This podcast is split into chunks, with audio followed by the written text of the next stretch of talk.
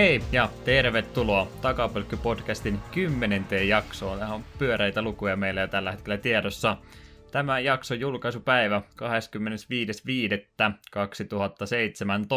ja meillä tänään jaksossa aiheena StarCrafti, josta juuri oli tuossa jakson introssa soimassa Main Menu kappale, eli tuo aloitusmusiikki, mikä siinä aloitusruudulta löytyy. Äänessä tuttuun tapaan jälleen kerran Lehtisen Juha ja Hinkkasen Eetu tuolla toisella puolella. Sanoppa hei.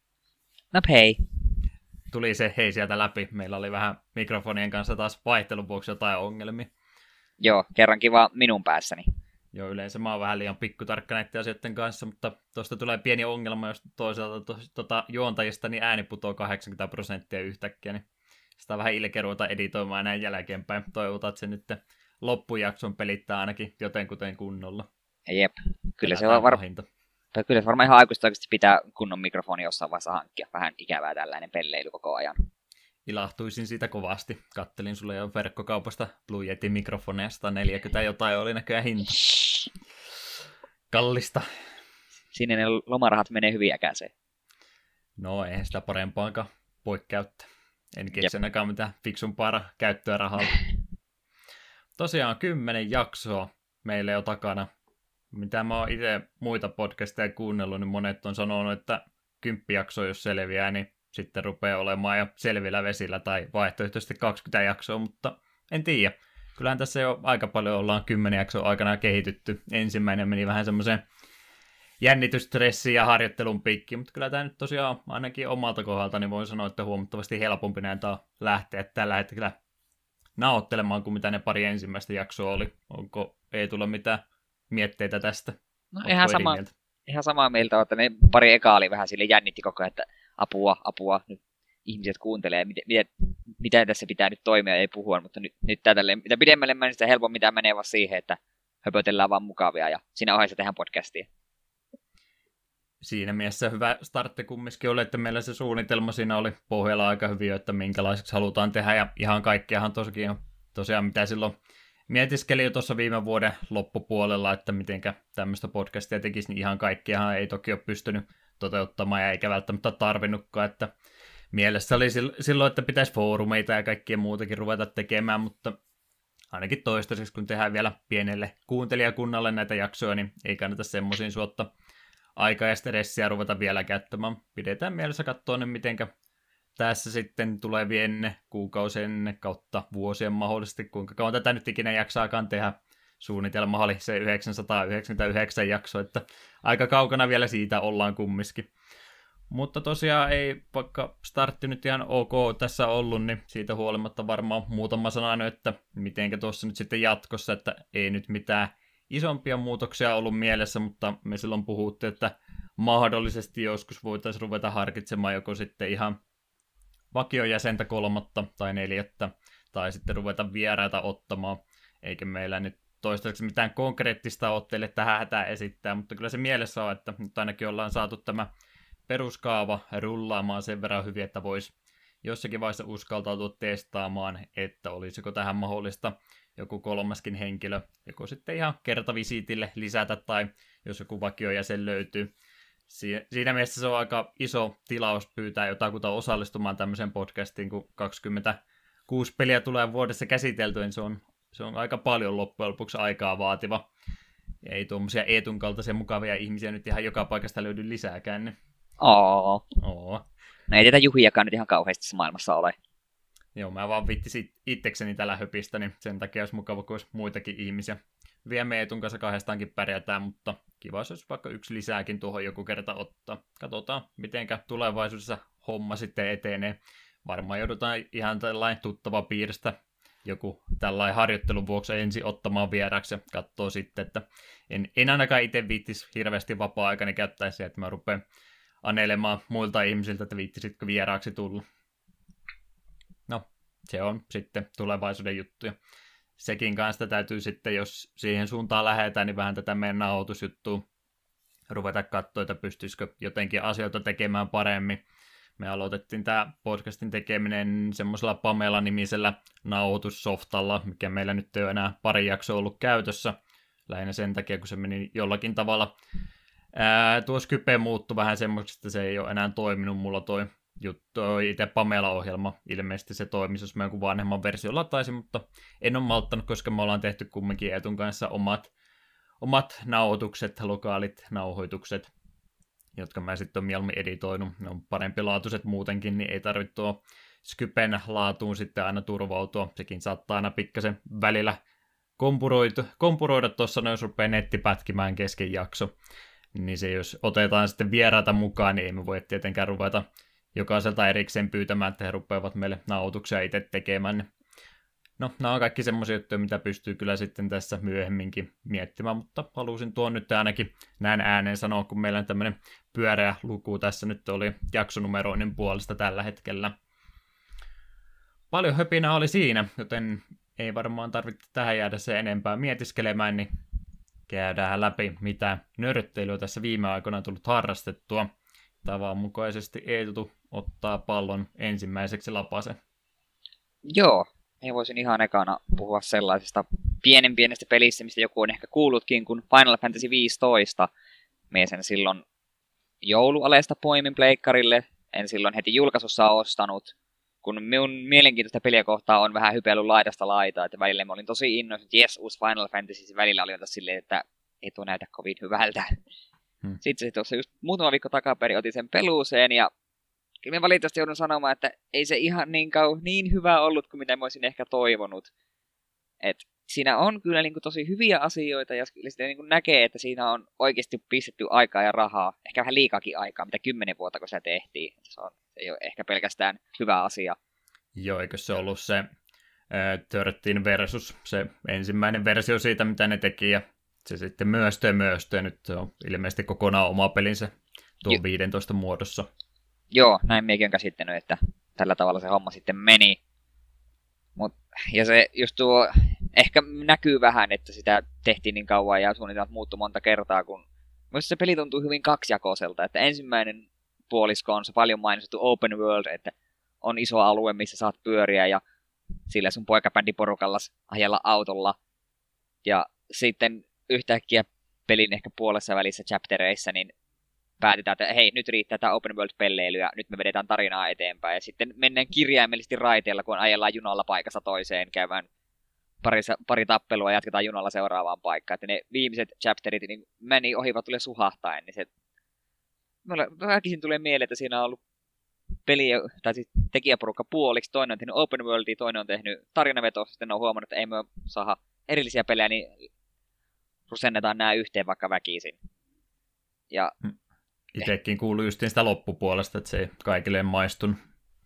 Ja mulla itse asiassa melkein maistui loppupuoli paremmin, jos olisi kokonaan tehty sellaisena. Hmm. Että et se open world oli mun mielestä vähän tyhjä, ja ehkä se johtuu siitä, että kun oli pelannut tuon uuden Zeldan ensin, niin sitten se tuntui hyvin rajoittuneelta, kun oli polvenkorkunen kallio, niin ei, Noctis ei suostu hyppäämään sen päälle, kun Link olisi kiivennyt sen yli ja ympäri ihan miten päin vaan haluaa. Ja muutenkin musta niin ne sidequestit, niitä oli ihan hyvä määrä, mutta voi Jeesus, ne oli tyllisiä. Ne oli sitä samaa soopaa, fetch questeja ja menet tuonne ja tapa kaksi vihollista ja tule takaisin. Ne oli ihan järkyttävän tyylisiä, mutta niitä kannatti tehdä, koska ne oli nopein tapa saada expaa. Niin, oh, ne, ne, niiden määrän olisi voinut tiputtaa ainakin neljäsosan minun mielestä. Ja sitten Niinkin tähän vielä... Vähän. Joo, koska oh, siinä, siinä oli yksikin tyyppi. Se antoi sulle questit, että hei, mene tuonne ja poimi mulle joku hemmetin vihannes. Siinä menet, haet sen sille, sitten jos oli, oi kiitos, tästä saat palkkion, sitten se tyyppi antaa seuraavan questin, hei mene tuonne ja poimi erilainen vihannes. Oh. Et tuntuu niin kuin välillä, että siellä oli ollut joku viisi erilaista sidequestia niille mielessä, sitten ne on vaan monistanut niitä monin monin monin kerroin. Ja toinen semmonen iso ongelma minulla sen pelin kanssa oli, että kompatti oli itse asiassa tosi tosi tylsää. Se niin kuin, on kyllä näyttävää ja silleen, mutta kun se loppujen lopuksi se niin kuin, tiivistyy siihen, että paina ympyrää pohjaan, niin sun hahmo tekee komboja, paina neljä pohjaan, niin sun hahmo väistää. Et se, ah, mä oon tottunut siihen, että jos on reaaliaikainen taistelu, niin me oikeasti voin tehdä paljon erilaisia iskuja, enkä vaan paina nappia pohjassa ja katsoa, mitä mun hahmo nyt tekee. Joo, se, aika automatisoituhan se oli kyllä. Joo, että se mun sitten vähän rupesi rassaamaan. Ja sitten öö, loppujen lopuksi, mä olin sidequestia tehnyt chapter 3 vai 4 ihan törkeämmoisen määrän, niin mä rupesin ignoraamaan loppua ja puskin vaan tarinaa läpi. Ja kyllä se tosiaan niin kuin sanoin, että oli semmoisia muutamia ihan hyviä hetkiä. Olikohan se chapter 9 vai 10? Me nyt vaan sanomaan, että se on Leviathan chapter, että Leviathan on tärkeässä osassa siinä, niin se oli kokonaan tosi näyttävä ja hienosti tehty. Ja siinä mulle eka kerta tuli semmoinen fiilis, yes, me pelaa Final Fantasy, oh, tää on niin siistiä. Mut sitten se vähän tasoittui taas, taas siitä. Et hmm. Siitäkin me voisin paljon tuosta pelistä puhua, mutta yritän vaan sanomaan, että ei nyt ihan yltänyt sille, sille tasolle, mitä minä odotin. Et ihan kiva, että tuli pelattua, mutta en jaksa uskoa, että ikinä pelaamaan toiste. Enkä missään ne rupea saprasti pelaamaan. Joo, mä olin ennakkotilannut tuon pelin ja mä sitä aika paljon oot ja sullekin puhuin, mulla taisi ensi reaktiot peliin olla, että tämä on varmaan paras Final Fantasy, mitä mä oon ikinä pelannut. Mä pelasin sitä sen ekaan viikon ja mä en ole sen jälkeen koskenut siihen ollenkaan. Sieltäkin tuli sinne sen jälkeen tosiaan se oli paljon mukavampi näin open world puoli. Siinä pelissä jo niin ei ole siinä mielessä sitten yhtään poltellut siihen takaisin Final Fantasyn pelaamisen hypätä, että voi olla, että se jää mullakin ihan kokonaan kesken. Siinä se kyllä pikkasen tullut takaisinpäin, että ehkä se sitten paras kumminkaan ollut, mutta kyllä enää paljon hyvää on, että ei se, ei se huono peli ole, mutta... Niin ei se musta huono peli ole, mutta ottaen huomioon, että se, se on Final Fantasy 15, niin mm. ei se ihan siihen yllä. Ja me itse asiassa, mulle itse asiassa sitten, kun se lopputeksti oli ruulla, niin mulle tuli vähän semmoinen fiilis, että ehkä, ehkä tämä oli tässä. Ehkä mun ei tarvi enää tulevassa Final Fantasy ostaa. Ja tuli vähän, me oikein tavallaan toivon, että Final Fantasy 7 remake tulee olemaan ihmisille pieni pettymys, niin ehkä Squarellakin ne heräsi, että ei me voida lypsettää pelisarjaa loputtomiin. Että pitäisikö me oikeasti siirtyä eteenpäin. Eikö se ollut ensi vuoden puolella se remake vasta?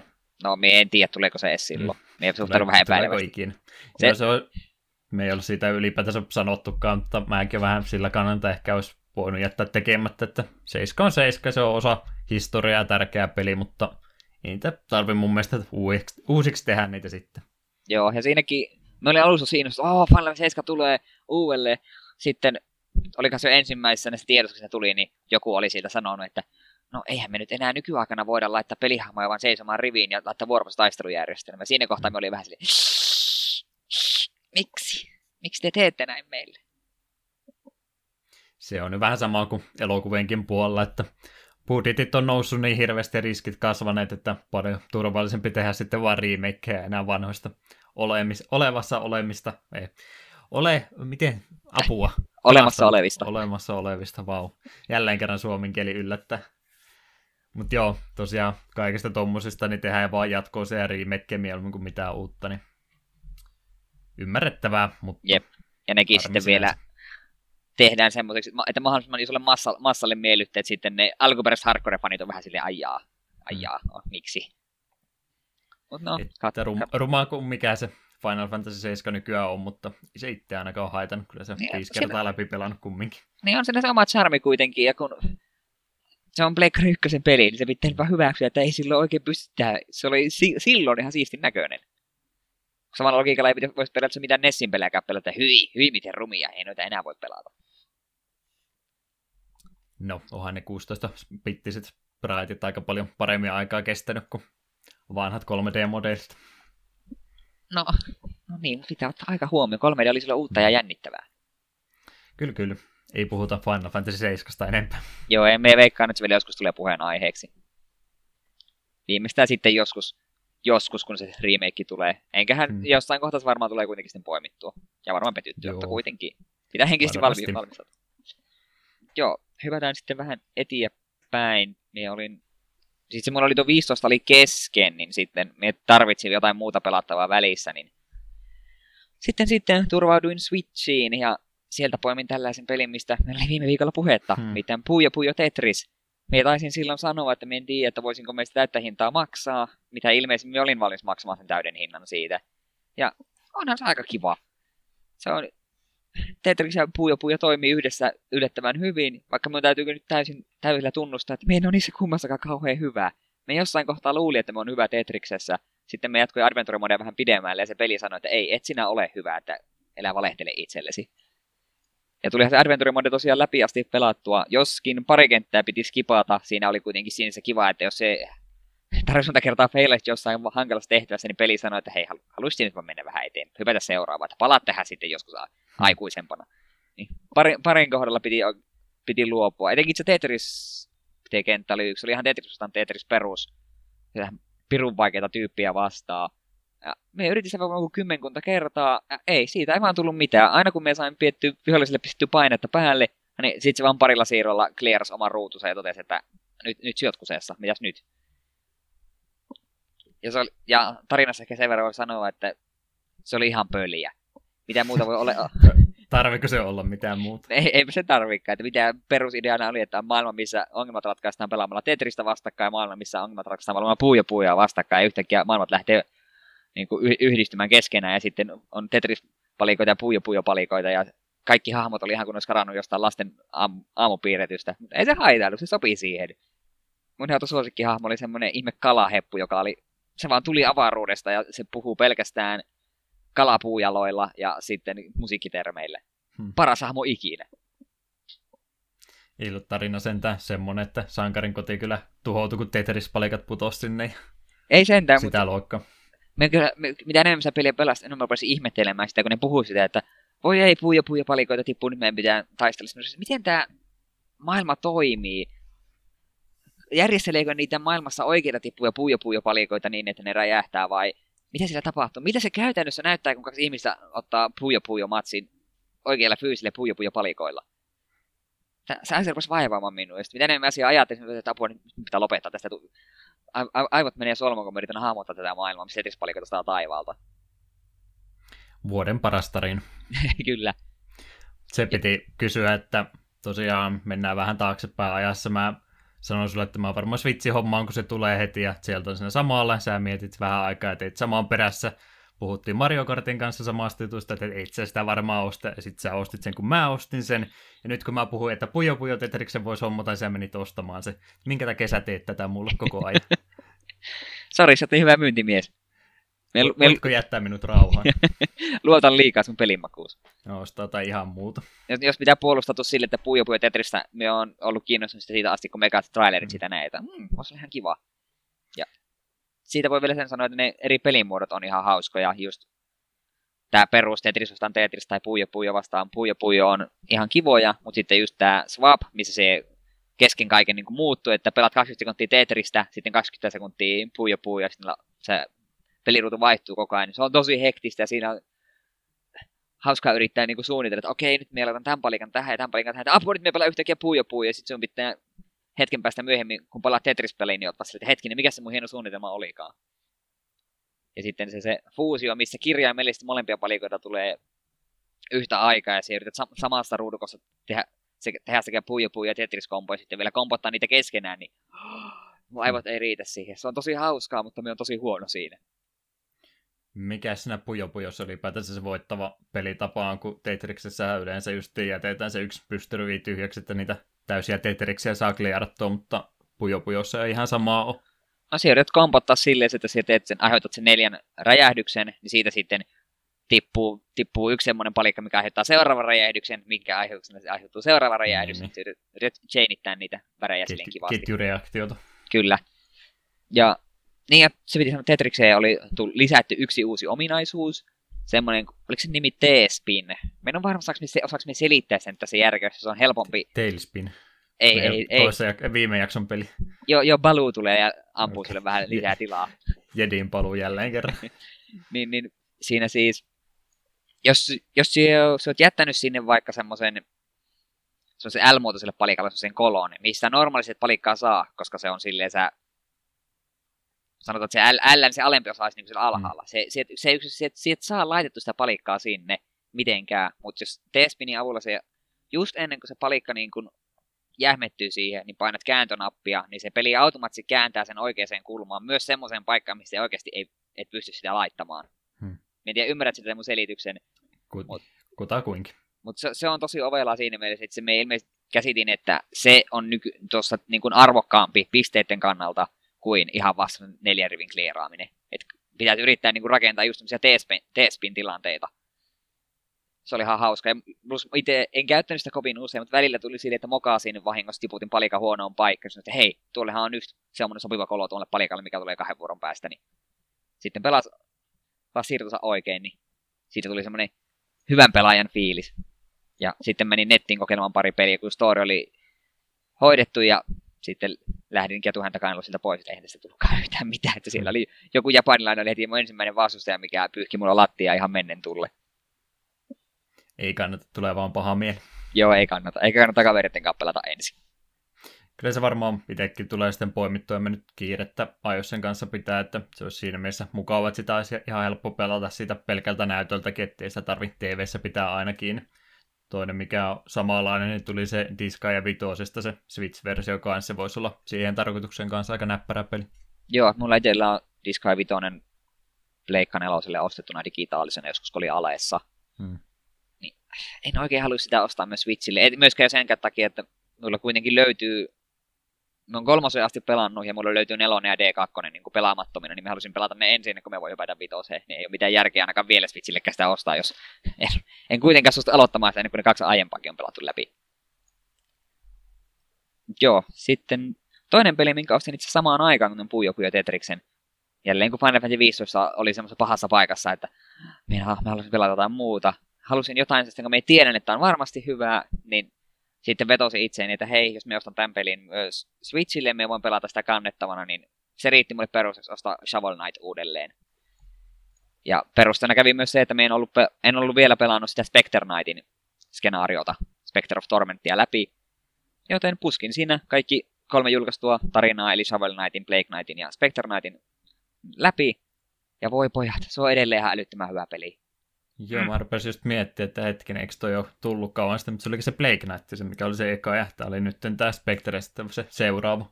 Joo, ja vielä King's Knightin tulee jossain vaiheessa, tai King Knightin Joo. jossain välissä. Sehän oli niiden lupaus silloin, kun ne Kickstarteria teki, että ne, nekin haluaa sitten jälkeenpäin lisätä. Tosi hienoa, että ne on myöskin pitänyt sitä kiinni. En mä tiedä, oliko se mikään stretch goal vai oliko se ihan sopi tai lupaus, että he hoitaa tämmöisetkin. Mun mielestä se oli stretch, stretch goal, mitkä, mitkä kyllä täytettiin aika nopeasti. Joo, voi olla hyvinkin. Mut, joo, niin Shovel Knight ja Blake Knightin kampanjasta nyt sen enemmän muuta sanoa, että ne on edelleen tosi hauskoja. Me, me, jotkut sanoo, että Blake Knightilla pelaaminen ei ole kovin kivaa. Minusta sillä on tosi hauska pelata, kun sillä pystyy tekemään niitä erilaisia pommeja ja kenttiä on kuitenkin vähän uudelleen suunniteltu sitä varten. Joten olin aika niin kuin, innoissani valmiina hyppännyt Spectre Knightiin, ja voi pojat siis, ah, mä olisin voinut ostaa sen vaikka yksinä Spectre Knightin skenaarion. Se on hmm. niin hyvä, se tekee sen pelin melkein kokonaan uudelleen. Kun sulla on ihan erilainen hahmo, jolla pelaat, kaikki kentät on rakennettu kokonaan uudelleen, kaikissa kentissä soi aiem, alkuperäisen biisin tuo älyttömän hyvät remixit, kaikilla bosseilla on uusia hyökkäyksiä, tai on kokonaan erilaisia, uusia vihollisia, siinä on mielenkiintoinen niin kuin taustatarina Spectre Knightille, ja sehän toimii niin kuin myös tuo esiosana tuolle Shovel Knightin tarinalle. Oh, so, ah! Sanat ei riitä, se oli niin mm. hyvä. Jos et ole siellä vielä pelannut Spectre Knightia, niin pelaa se. Se on niin älyttömän hyvä. En ole kyllä pelannut. Ei ole mitään syytäkään, kun se ilmanen päivitys kerran on. Joo, suosittelen oikeasti lämmöllä. Kun mä olin niin varautunut siitä, että okei, tämä samalla tavalla kuin Blake Knight, että suurin piirtein samanlaiset kentät vähän pienellä muokkauksella, mutta kun se oli niin kokonaan uudelleen kaikki tehty. Kaikki kentät oli täysin niin tunnistamattomia, jossa oli uusia gimmikkejä ja ja just se, että kun pomot oli erilaisia, se heitti, heitti minun vähän niin kuin takavasemmalta pallolla ohtaan, kun menin King Knightia vastaan, ja sitten sillä oli uusia hyökkäyksiä. Hei, ei, ei tämä tappelu näin ole ikinä mennyt, mitäs, mitäs mm. me nyt teen? Ei se edelleen kovin vaikea pomo olla, mutta sillä oli kuitenkin uusia kikkoja, mitkä teki siitä tosi virkistävän kokemuksen. Ja ehkä eniten kuitenkin yllätti se, että kun siinä oli oikeasti niin kuin hyvä tarina. Onhan Shovel Knight ja Blake Knightinkin tarinat ihan kivoja ja se perus hyviä, mutta tuossa niin oli oikeasti ihan mielenkiintoinen niin kuin taustatarina Spectre Knightille ja miten miten siitä tuli viikatten kanssa heiluva ihme epäkuollut. Se ilmeisesti on kokonaan epäkuollut, näin ainakin sitä tarinasta käsitin. Ja, joo. Ja, joo. Sanat ei enää riitä. niin. Joo, kyllä se täytyy ehdottomasti jossakin välissä hoitaa alta pois. Mä se iso annoksen Saval näyttää kyllä saamaan, kun mä se silloin pelasin läpi ja sitten sataprosenttisesti heti perään ja hetken aikaa mä sitä speedrunaamaankin, niin Kyllä mä Savel Knightia on pelannut, siinä mielessä vähän jännä, ettei tullut koskettua tuohon vielä. Selitys sille, minkä takia mä en ole sitä vieläkään pelannut, on se, että mä oon jostain, kun mä, mä huomaan, kuinka mä hyppään lennosta suoraan omaan osioon, jos ei sulla muuta ollut. Joo, ei mulla muuta tällä kertaa. Joo. Niin, niin tosiaan Overwatchia edelleenkin tuossa pelailu paljon viime aikoina. Ollut, ollut pitkästä aikaa taas joku semmoinen pääpeli, mitä on pelannut sitten ensisijaisesti ja kaikki muu sitten on sen sen tota, sivulla siinä sitten ollut sitä mukaan, kun ehtii ja huvittaa. Niin, niin, ei sitä varmaan se enempää tarvitsisi sanoa kumminkaan. Se nyt pieni muutos, että mä ton 144 Hz näytön meni hommaamaan sitten sen kaveriksi. Ei sillä, etteikö vanhoilla 60 Hz pystyisi pelaamaan, mutta niin monesta suuntaa kuulu suositusta, että kannattaa jossakin vaiheessa vähän isompi virkistystaajuisempi näyttökin hommata, niin tuli nyt sitten ostettua, kun kerran mielitekijä. Onhan se ehdottomasti niin kuin upgrade ehdottomasti, mutta ei nyt varmaan kannata sen takia yöunia toisten menettää, jos ei ole vielä tuommoista päivitystä tehnyt, että tuommoisessa FPS-peleissä se hyvin toimii, ja sitten kun on uudempi, uudempi tietokonekin vielä, niin pääsee sinne parin 300 FPS tota, tota, frameihin muutenkin, niin siinä vaiheessa siitä vasta hyötyä on, että ei välttämättä tarvitse sitä muuhun tarkoitukseen. Konsoli tai niin nopeasti, nopeasti pyöri kumminkaan, niin ei sitä siinä mitään iloa, että oli semmoinen fiilis vaan tosiaan, kun kerran kone on vielä jotenkuten tuore, niin jotain iloakin tuommoista näytöstä vielä oli. Sillä mä sitä itselleni perustelin.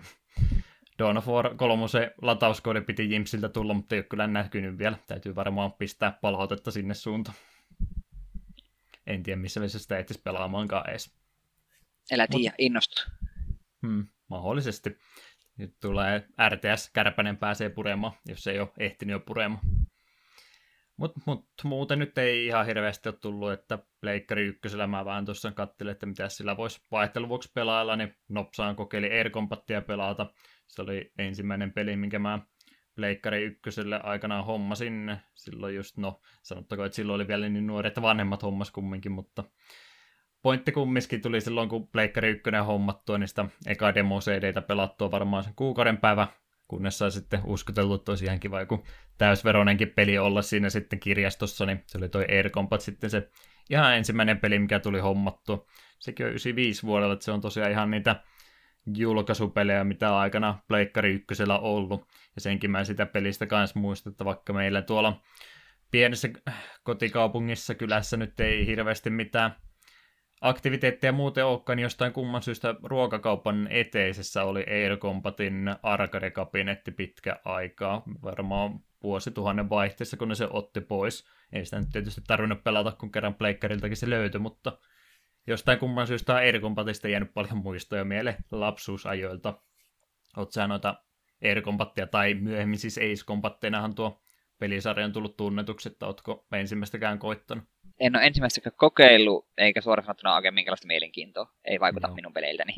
No ne on tosiaan niin arcade-lento toiminta action-pelejä, että siinä mielessä ei, ei ole mitään vakavia simulaattoreita ne, että ne on semmoisia Michael Bay-tyylisiä action-pläjäyksiä melkeinpä. No siinä voi olla se ongelma, miksi ei hirveästi minua kiinnosta. Mm. No ei sitten, jos ei kelpa. Sitä ekaa mä oon pelannut joo, ja sitten kolmonen, olikohan se Electrosphere vai mikä sen nimi oli, niin sen mä oon joskus pelannut Pleikkari kakkosella kanssa. Just tommosia pelejä, että niitä niinku välttämättä pitkään aikaa olisi tehnyt mieli ollenkaan ostaa, mutta nyt vähän kun on vanhentunut, on ollut semmoinen fiesta, olisi kiva, kun olisi tommosia vähän kevyempiä pelejä taas tuolla peli, tota, pelijulkaisuiden joukossa, että noissa kaikki semmoisia 80-tuntisia RPGtä tai joka vuotisia painoksia jalkapallosta tai Call of Dutystä. Kyllä se joku uusi Ace Combat on tekeillä, mutta se on ilmestynyt vähän myöhässä, että se saattaa mennä ensi vuoden puolelle. Täytyy jopa harkita ehkä, jos tulisi hommattu alennuksella edes. Toinen, mitä mä vähän aikaa Pleikkari 1 pelasin, oli tuommoinen Team Buddies-niminen peli vuodelta 2000 muistaakseni, että se on niitä ihan loppupää julkaisuja ollut. Mä se aikanaan, olikohan viralta sen Pleikkarilehen sivulla, näin sitä kuvia ja se näytti tosi mielenkiintoiselta. Kyseessä on vähän semmoinen RTS-henkinen peli joo, mutta sä niin käytännössä tota, on niitä padisseja siinä justiin, mitä sä itse sitten ohjastat. Sulla on semmoinen öö, rakennuslaatta, mihinkä sä pinoot sitten laatikoita sen verran, että laitat kaksi pinoa, niin siitä saat yhden ukkelin sinne kaveriksi lisää, laitat neljä pohjatasolle, niin siitä saa singoja, niin edelleen. Se vähän niin kuin, niin, en mä nyt Wormsia haluaisi ehkä verrata, mutta reaaliaikainen kumminkin, että siinä pystyy itse yhtä ohjasta ja sitten tietokone kolme ja muuta maksimissaan samalta puolta. Ja päämääränä tosiaan sitten vihollisten tukikohdat käydä räjäyttämässä pois. Saatko sä yhtään mitään mielikuvaa siitä, mitä mä yritän selittää tällä hetkellä? Joo, kun me juuri googletin vähän kuvia tästä mm. pelistä ja nyt, nyt ymmärrän, mistä on kyse. En ole ikinä ylhäältä, päin, ylhäältä päin ohjastettu ja tosiaan pieni joukkueita, mitä sitten yhtä ohjastaa itse. Se oli tosiaan, mä en tiedä minkä takia mä olin niin innoissaan sitä pelistä aikana. Mä muistaakseni kouluaikana, kun oli näitä puuhavihkoja, mihinkä sai sitten aina välitunnella ja tunnin alussa piirrellä. Mä muistan Teampadissia hirveästi piirtäneeni. Yhdessä, yhdessä ton Wormsia sitten muistan Command Conqueriakin paljon piirtäneeni tukikohtia. Selittää ehkä, minkä takia mä en vieläkään osaa tuommoisessa RTssä mitään muuta tehdä kuin vaan omaa peissiäni rakentamaan. Mutta ihan hauska peli. Se on siinä mielessä vähän erikoinen, kun se taitaa brittijulkaisu olla, ja se oli tarkoitus, niin kuin sä taisit niitä kuvia äsken katsoa, niin sehän näyttää semmoiselta aika lapsille suunnatulta peliltä. Joo. Niin se, niin se oikeastaan on, o, tota, oli tarkoituskin olla, ja sitten ne nosti sitä tota, ikäluokitusta sillä, että ne pisti sitten ihan loppuvaiheessa kehitysprosessia niin hirveästi kiroa sanoi sinne joukkoon, että ne yritti ehkä tehdä sitä vähän etsimmän pelin kuin mitä se alun perin olikaan, että kai ne ajatteli, että ei tämä tule myymään, jos tämä ei ole vähän, vähän edes ronskia huumoria sinne mukaan heitä, niin siinä mielessä vähän erikoinen viime hetken ratkaisu, mutta ei sitä se ikäisenä tajunnut, että ne kiroili siinä, ei osannut englantia välttämättä niin hyvin pelaamiset on aika lailla siinä kattelupuolella. Mä vilkasin ton Batman ja Supermanin leffan vihdoin ja viimein pois. Se on mulla hyllyssä ollut jo jonkin aikaa. Odotukset oli erittäin matalalla, kun sitä niin moni oli haukkunut ja hyvä, että olikin. Se ei nimittäin kovinkaan kaksinen elokuva ollut. Kyllä sen kertaalleen katto pois, mutta pääjuoni oli sen verran tökerö, että ei, ei oikein maistunut. Muutenkin Marvelin elokuvia enemmänkin tykännyt katsoa, että en tiedä sitten mikä, oliko siinä DCn puolta hirveä kiire saada niiden oma universe käyntiin tuon Batman vs. Supermanin avulla. Jotenkin kauhean kiireiseltä se elokuva tuntui, ja kun kaikista huolimatta itse päätarina ei kiinnostanut juurikaan ollenkaan, niin sen takia jätti aika kylmäksi tuo elokuva. Öö, se, mikä oli se tota, Superman-leffa, se Man of Steel, niin sitä on myös monet haukkunut kovasti, mä tykkäsin sitä yllättävän paljon, että siinä mielessä mä olisin toivonut, että tuo olisi vähän parempi ollut, mutta ei ollut, niin ei ollut. Justice Leaguea sitä sitten pitäisi jossakin vaiheessa tulla, että en tiedä mahtaako tuo parempi olla. Tulee varmaan vilkastua kummiskin. Äh, Wrestlingia tuossa tapahtui viikonloppuna kanssa tätä nauhoitellessa oli isompi pay-per-view taas Backlash siellä VVn puolella ja pienempi tapahtuma toi Takeover Chicago sinä edellisenä iltana. En kirjoittanut niistä mitään muistiinpanoja, ihan ok. Takeover oli jälleen kerran, oli kiva katsoa. Backlash oli aika kehnohko. Muutama ihan jees matsia. Siitä piti vain sen verran mainita, että siinä mielessä vähän omituinen tota, tapahtuma siinä ihan viimeisessä, viimeisessä matsissa, että yleensä mitenkä noin wrestlingit on käsikirjoitettu, niin siellä aika, aika pitkän kaavan mukaan kypsytellään, yritetään saada ihmiset tykkäämään tietyistä hahmoista. Ja sitä myötä sitten myymään lisää tota, teepaitoja ja muita, kun kaikki tykkää kyseistä hahmoista, niin on tämmöinen termi kuin jopper, eli semmoinen henkilö, joka tarkoituksella melkein häviää kaikki mahdolliset matsit ja yrittää saada sitten vastustajansa näyttämään aina paljon vahvemmilta. Niin tuossa oli tuommoinen Jinder Mahal-tyyppinen, tai he, tota, niminen tyyppi, joka pitkän aikaa oli jopper-statuksella, että se hävisi kaikki matsit, kunnes sitten niinkin vähän aikaa sitten kuin about nelisen viikkoa sitten se yhtäkkiä siitä tuli number one contender ja nyt se sitten voittikin tuon isoimman tittelin, eli se VVE vöi itselleensä tässä. Kaikki tapahtui muutaman viikon aikana ja kaikki vähän ihmeellä, että miten tässä nyt näin kävi, koska tämä ei yleensä tapahdu näin nopeasti nämä asiat ja kukaan ei varsinaisesti välitä kyseisestä henkilöstä juurikaan. Ilmeisesti siinä selityksenä on, että hän esittää intialaista hahmoa, mikä on vähän omituista, koska hän on kanadalainen henkilö, mutta vähän edes näyttää intialaiselta, niin hän on nyt sitten intialainen. Niin ne on ilmeisesti nyt yrittämässä tuonne Aasian markkinoille vähän suunnata tuota tuotettansa, niin kai ne sitten halusi, että heidän tota, isoimman mestaruusvyön kantajana on tällä hetkellä intialaista hahmoa esittävä henkilö. Menee ja tiedä. Varsin ristiriitaisia tota, tota, reaktioita perätti tuo sunnuntai-iltainen ottelu. Ja, niin. En mä nyt viitti sun kanssa ruveta se enempää höpisemään, kun sua ei kiinnosta, mutta vähän omituinen tapahtuma kumminkin. En tiedä, kauanko tuo, tuo, tuo, tuo titteliruni sitten kestää. Tuskinpa kovinkaan montaa kuukautta. Toivotaan ainakin, että ei kestä. Mitä enemmän me kuulen puhuvan tästä aiheesta, enemmän meidän vähän niin hämmästelen tätä kaikkea. Mm. Se on, Hämmentävä on, maailma oma hirviönsä tuo Wrestlingin puoli. Ehkä täytyy joskus porukalla katsoa jotakin, en tiedä, avautuisiko se sitten yhtään paremmin. Lutsa Undergroundia, jos joskus sulla on niin paljon vapaa-aikaa, että haluat jotain koittaa, niin pistät siitä ykkösseasonin pyörimään, niin se on ihan hyvä paikka aloittaa. Pidetään mielessä. Siinä on varmaan alkuopinnat sitten meidän puolesta. Onhan tässä jälleen kerran reilu puolituntinen vierähtänyt, joten pidetään pieni musiikkibreikki tähän väliin ja siirrytään sen jälkeen uutisotsikoihin. Palataan siis pian.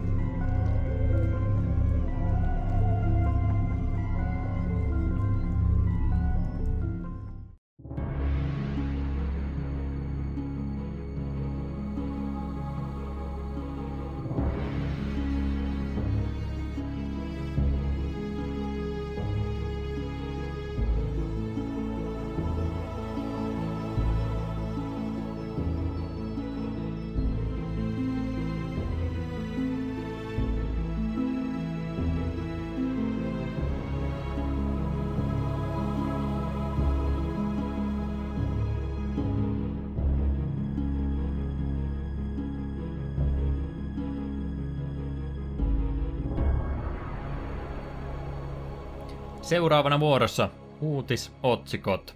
Tuossa välimusiikkeina, ennen kuin unohdan, soi StarCraft 1. Terran Cherkia sekä Protos, eli kaikkien kolmeen rodun nuo briefing room musiikit, mitkä siinä tehtävän annossa soi taustalla. Pistin vaihtelun vuoksi kolme kappaletta tuohon breikkiin, kun ne sen verran lyhkäisiä oli. Toivottavasti tämä ei ketään haitannut.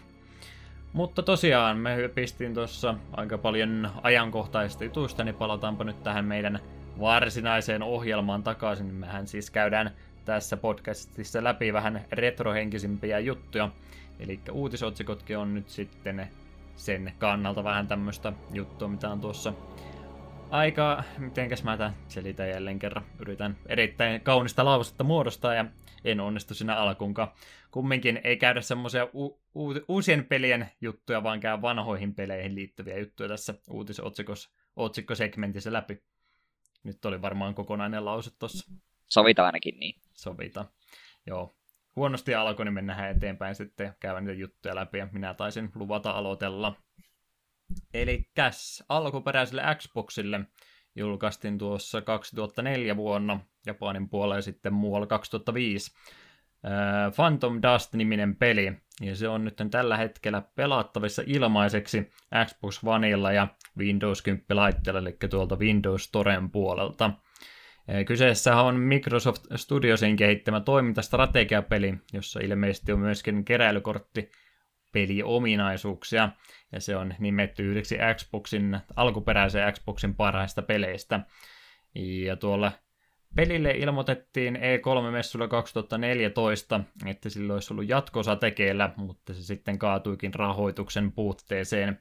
Ja tuossa sitten vasta ihan hiljattain, oliko se viime vuoden puolella, ilmoitettiin, että pitäisi jonkinlainen remasteri tulla, ja tämä nyt ilmeisesti on nimenomaan se remaster-versio.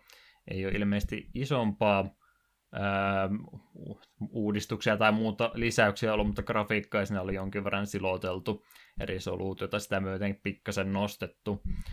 Mutta tosiaan ei, mulle ei ole toi alkuperäisen Xboxin puoli tuttu laisinkaan, niin siinä mielessä tämä oli mulle ihan uusi tieto, että tämmöinen peli on ylipäätänsä ollut olemassakaan.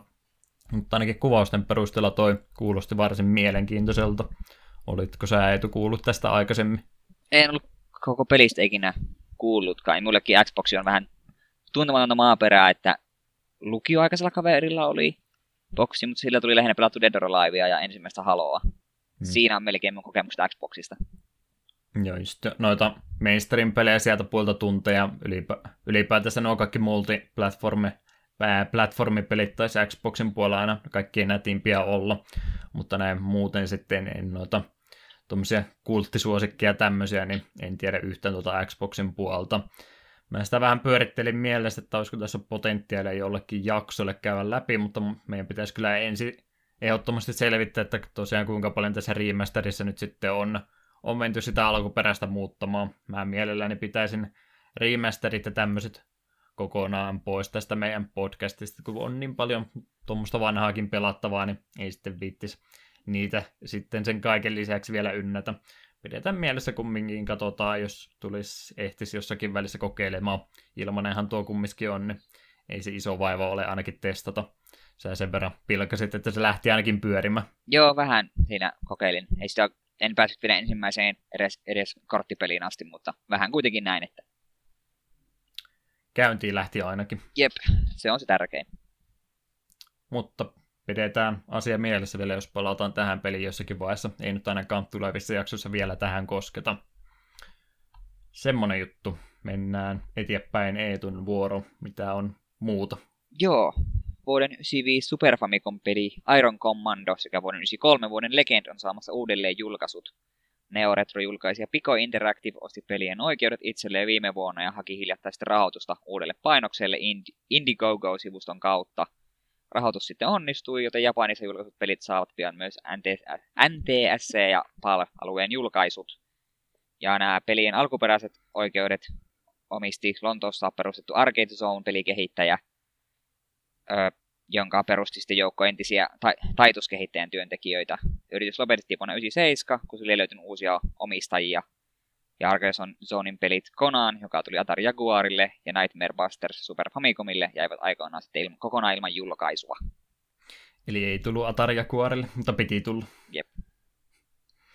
Joo, ei ole nuokaan jälleen kerran teemana, että paljon pelejä, mitkä on mennyt ohitte, niin siinä mielessä hyvä, että tulee ainakin tätä, tämän podcastin kautta ne selville, mutta ihan paljonhan siellä on tosiaan Super Famicominkin puolella pelejä, Famicomin muutenkin pelejä, mitä ei sitten ole koskaan, koskaan tuotu, niin kuin varsinkin tuossa ROM vaiheessa käydään läpi semmoisia pelejä, mitkä varmaan maistuisi vielä tässäkin vaiheessa, ainakin retro-pelaajille, niin ihan hyvä, että niitä vielä tässä vaiheessa joku haluaa tehdä, varsinkin fyysisenä julkaisuna, siitä ehdottomasti kaksi pistettä.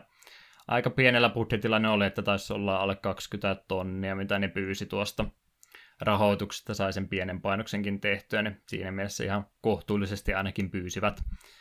Toivottavasti edes muutama dollari heillekin taskunsa jää sitten hyvästä työstä. Ei niin selvästi hirveästi, no ainakaan tuossa Iron Commandossa ei hirveästi käännettävä ollut, en tiedä sitten Legendissä, mä en siitä kattonut sen tarkemmin, että mikä peli se mahtoi olla. No hämärästi, hämärästi, saattanut joskus kuulla siitä tuon nimen, mutta en osaa kyllä yhtä yhdistä, että minkälainen peli sitten olisi. Mutta semmoisetkin julkaisut vielä löytyy. Ihan mukavia uutisia nämä. Öö, tosi plyhkänen juttu tähän väliin. Ei oikeastaan edes uutinen kautta vähän niin kuin huhupuheita tai pelkästään PowerPoint-esityksen pohjalta tuli vaan vastaan tämä juttu, niin halusin siitä mainitakin. Seikalla on ollut tuommoinen yrityksen sisäinen suunnitelma ja pisemmän aikaa nimeltä Road to 2020, ja siinä nyt kun mä sitä läpi kävin, niin siinä oli muutama sivusto uutisoinut, että siellä oli muut, muuten näin tylsä tämmöinen PowerPoint-esitys, mutta siellä oli vain maininta, että heidän yrityssuunnitelmassa olisi, että pitäisi paljon paremmin sitten hyödyntää heidän omia IP-tensä, eli intellectual propertyitansa, ja sitä myötä myöskin ehkä vanhoja pelisarjoja sitten tuoda takaisin, mitä heillä vanhoilla laitteilla on ollut. Eli ei nyt ainakaan uutta Dreamcast 2 on tässä vaiheessa vielä suunnitteilla, mutta ihan mielenkiintoinen uutinen, jos sieltä Sega olisi jotain vanhempaa, vanhempaa materiaalia tuomassa esillensä. Heräisikö sulle mitään ajatuksia, olisiko sieltä Segan puolta mitään, mitä halusit herätettävää eloa vielä tässä vaiheessa? Niin, no ehkä nyt ei, jotain pitäisi yrittää, kun Sonic, Sonic on vähän siinä tilanteessa, että se on koko ajan elämä ja kuoleman siinä välimaastossa. Hmm. No, en mä tiedä, kyllä, kyllä se taitaa ihan hyvin elossa olla, että no siinä välissä, ymmärrän, mikä, no siinä välissä mikä, mikä Sonicin tulee, diili. Puhu sä vaan, niin mä puhun sitten. niin, että kun siinä vä- vä- välillä tulee niitä hyviä pelejä, sitten, sitten tulee joku 2006 vuoden Sonic the Hedgehog tai Sonic Mm. Boom, joka sitten taas herättää pelkästään vihaa ja närästystä kaikissa. On, mutta kyllä ne tuntuu silti myyvän koko ajan. Et siinä mielessä tosi omituinen, että miten toi Sonic on pysynytkin edelleenkin noin ajankohtaisena, että tulee, tulee kumminkin suht säännöllisin väliajoin aina pelejä, vaikka ne välttämättä nyt ihan niitä laadukkaimpia tekeleitä aina olekaan, mutta kyllä noille nuoremmille varsinkin tuntuu Sonicit vielä kelapaava. Kyllähän niillä animaatiot vielä pyörii ja artsikomikitkin taisi olla pitkä aika ja muuta vastaavaa materiaalia, että ehkä se sitä myötä sitten pinnalla on pysynyt. Sitä ei vaan näin suomalaisittain ole huomannut. Ja Devian Artista löytyy paljon taidetta kumminkin Sonicista tälläkin hetkellä, jota voi mennä vaikka tähän väliin katselemaan, jos suvittaa. En tiedä Tai uskalta. Ei välttämättä. Se oli siinä uudessa Sonic-pelissä nyt hieno ominaisuus, kun pystyy vihdoin viimein omaa hahmonsa tekemään. Joo. Unelmien täyttymys. Se ei herätä musta kovinkaan paljon odotuksia, mutta sitten se Sonic Mania vai mikä se oli se perinteisempi 2D Sonic, mikä on tulossa, niin se sen Mhm. ihan kiinnostaa. Mistä se oli Sonic Sepä Mania? En se. muista tarkalleen. Taisi olla Sonic Mania, joo. Niin, niin. Enpä mäkään nyt sillä lailla osaa sieltä seikan mitään semmoista, mitä välttämättä olisi ihan pakko saada uutta. Et ne on aika paljon noin Seikan omat pelit, mitä aikana on ollut, niin ne on ollut sitten niitä arcade-pelejä ja ehkä on tullut yksi jatko-osa, niin kun just miettii jotain, miettii jotain, mä osaan antaa se esimerkkiäkään. No, Sen jota- takia jotain isompaa- Sonicista, koska mulla ei Niin. ole mitään hajua, mitä muuta me olisin sanoa. Ne Gold ja taitaa olla kaksi ainakin ja jotain Joku- tämmöistä Mä en, olisi, esimerkiksi. mä en olisi ihan varma, että mitkä on niin Seikan omia. Se, miten Mm. Sonic on, mutta mitä muuta. Sekin vielä joo. Mut tosiaan tuossa, että ei, ja aika hyvin ne on kaikkien vanhaa katalogia se julkaissut. Sitten on noita kokoelmia, mitä Mega Drivellakin esimerkiksi ollut. Siinä mielessä ei niitä kaipaa. Mä mietin, että onko se toi Fantasy Starin, onko se se eka oma. Sehän kanssa ei ottanut pitkään aikaa mitään tapahtu. Äh, en ole ihan varma. Siitähän jotain Fantasy Star Online ja niitä on vissiin pari Niin. kappaletta ollut. Mutta en sen en, Ainakin. enempää tiedä. Ei ole yksin pelejä kumminkaan ollut. Siinä voisi ehkä, jos nyt joku esimerkki täytyy heittää, että siinä voisi ehkä jotain potentiaalia olla. Niin Fantasy Star 5, niin voi olla, että aika moni innostuisi. Kyllä, kyllä.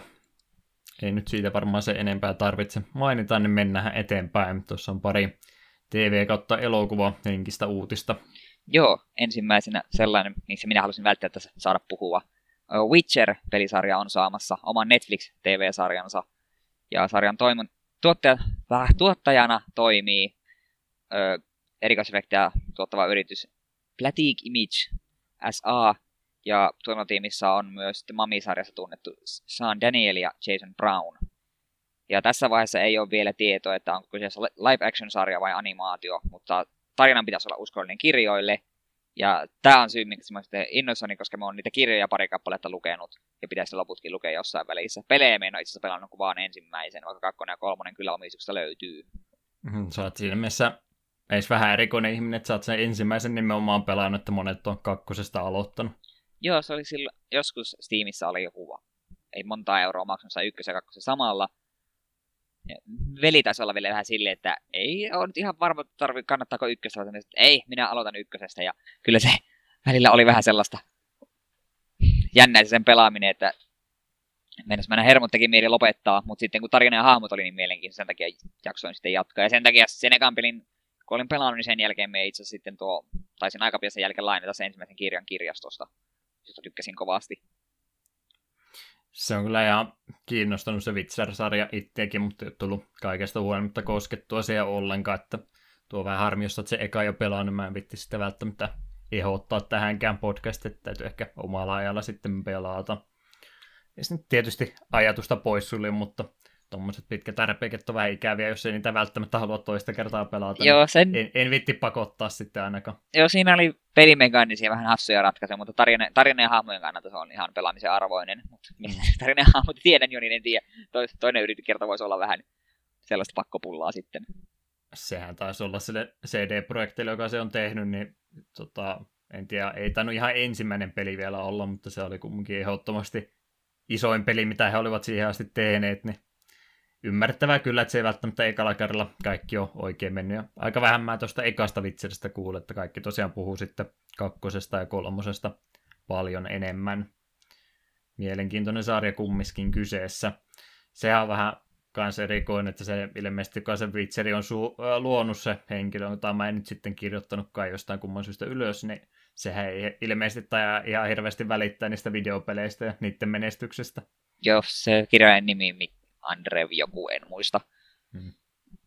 Ei me itse, en itse asiassa itse edes tiennyt, että se ei niinkään sitä välitä. Ehkä se johtuu hmm. siitä, että kun ne pelit jatkaa periaatteessa sen kirjojen tarinaa. Niin. Että... Fan, fanfictionina hän kulma itsekin niitä pitää, pitää sitten. Jep, koska se kirjat ilmeisesti loppuu sellaisen aika hyvän paikka tähän se loppuu, niin sitten pelit niin kuin vähän huijaa ja sitten jatkaa sitä tarinaa kuitenkin.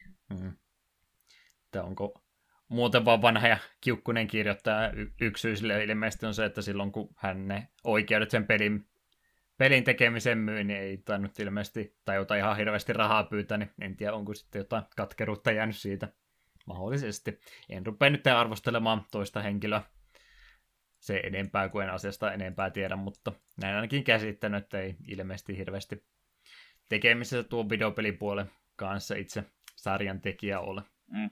Voisi nyt jollain tasolla vähän, vähän ärsyttää sille, että on kirjoittanut ihan älyttömän hyvä, hyvä, hyvän kirjasarjan, ja se suuri osa, kun kuulee sana Witcherin, ajattelee niitä videopelejä vähän mm. miksi? Joo, enpä mäkään ennen niitä pelejä ollut sitä itse kirjasarjasta kuuluu alkuunkaan, että kotimaassa on ilmeisesti suosittu ja Euroopan tasollakin tunnettu, mutta vasta nuo videopelit sitten mainstreamin tuonkin sarja on saanut. Ymmärrettävää, jos se harmittaa, että se on sitä kautta se kuuluisuus tullut, eikä oman te- tekemisen kautta välttämättä. Jep. Suosittelen kuitenkin kaikille, että lukekaa ainakin se ensimmäinen kirja. Äly, älyttömän, älyttömän hyvä fantasiaa. Sitten toinen samahenkinen uutinen. Siirrytään TVn puolta elokuvakankaalle. Resident Evil elokuvasarja, joka on pitkä aikaa, aikaa pyörinyt, useampi osa siitäkin tullut kaikesta huolimatta no, ei ole ilmeisesti tarpeeksi vielä elokuvia, koska olisi tällä hetkellä suunnitteilla siitä vielä kuusiosainen riipuutti. Ei riitä yksi, yksi riipuutti, vaan täytyy, tai yhden elokuvan mittainen riipuutti, vaan täytyy nimenomaan kuusi osaa olla. Elokuva-oikeudet omistava Konstantin Film, mikä kertaa, kertoo. Kertoo riipuutin olevan jo työalla. Kukahan nämä muistinpanot on kirjoittanut? Mä oon tältä korjannut muutaman kirjoitusvirheen sieltä täältä. Meidän huom- sun aiemmassa uutiossa oli muun muassa Xbob, ei ollut Xbox. X- Sille naurahdin, naurahdin itsekseni. Xbob. Tehdäänkin oma Kickstarteri omasta konsolista. Vuonna 2018 lanseerataan uusi Xbob. Joo, Resident Evil siis. Konstantin filmi kertoo, että olisi uusi uusi elokuvasarja nyt jo pikkuhiljaa työn alla. Se enempää ei kerrottu vielä näyttelijöistä tai tuotantotiimistä, että ketä siellä mahtaa mukana olla, mutta mitä ilmeisemmin vaikuttaa nyt siltä, että noiden edellisten elokuvien käsikirjoittaja ja osa niistä ohjaaja Paul Anderson ei taida olla sitten mukana näissä uusissa elokuvissa. Ja sitä myötä sitten noiden elokuvien päätähti Mille Jovovich, joka on ollut sitten tai on edelleenkin siis naimisissa Andersonin kanssa, niin epäilen, että ei sitten varmaan henkään aio osallistua noihin uusiin elokuviin. Menee ja tiedä, korjataan tämä väittämä sitten, kun vähän lähempänä julkaisupäivämäärää ollaan, mutta tämmöistä spekulointia tuolla internetin syöväleissä tällä, tällä hetkellä jo oli. Ja tosiaan nuo edelliset Resident Evil-elokuvat on tähän mennessä tuottaneet yhteensä 1,2 miljardia dollaria. Ja täten se on menestynein videopelisarjaan perustuva elokuva lisenssi kautta aikain. Joo, ei herättänyt kyllä mitään isoja reaktioita tämä uutinen itsessäni. Mä oon varmaan se eka elokuva joskus nähnyt, mutta enpä sitten se enempää niistä välittänyt. Ainakin semmoisen käsityksen on saanut, että aika tusina tavaraahan ne on. Joo, me on itse nähnyt kaksi vai kolme ja mä muistan sellaisen ykköselokuvan, joka aloitti katsomaan kaveriporukalla, ei tiennyt sitä mitään muuta kuin Resident Evil, joka hei, tähän vaikuttaa hyvältä. Sitten elokuva oli mennyt 5-10 minuuttia ja sitten se ei enää näyttänytkään enää niin hyvältä. Huomasin, ja lähti vähän eri... Ei hirveästi perustu. Jep. Kun alkuun näytti, että jes, mennään tänne kartanoon ja ollaan täällä ja sitten ruvettiin, sitten mennäänkin aika per, perustoimintaräiskeeseen. Niin, oi voi. Joo, eipä siinä mikään, jos on menestynyt sarja, että totta kai sitä kannattaa hyödyntää, toi vaan kuulostaa niin kuin, niin hirveältä suunnitelmalta, kun tulee toinen sanomaan sulle, että hei, me tehdään kuusi leffaa nyt sitten vielä tätä näin. Että menkää nyt yksi kerrallaan, please. Että... No. no ehkä, mm. ne, ehkä ne tekee niistä tosi uskollisia peleille ja ensi, parissa ensimmäisessä nähdään, kun hahmot kävelee sellaisella tankkityyliä ja kääntyy hitaasti.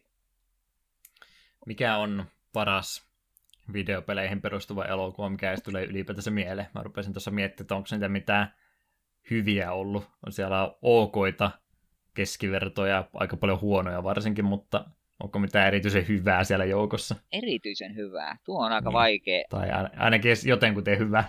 No, me on Otetaan standardeja vielä vähän. No, jonkinlaista nautintoa saa Mortal Kombat-elokuvista. Mm, okei. Okay. Ne oli ihan jees en mä niitä ehkä hyväksi vielä niin, laskisi. niin, se, just siinä on, että en meitä voi hyviksi laskea. Hmm. Varsinaisesti hyviä, niin ei mulla ole yhtä... No, Ratchet Clank-elokuva oli ihan jees. Ah, sä oot sen nähnyt. Joo, mä itse ostin sen, kun se ei ollut kallis. Me, hmm. Ei se...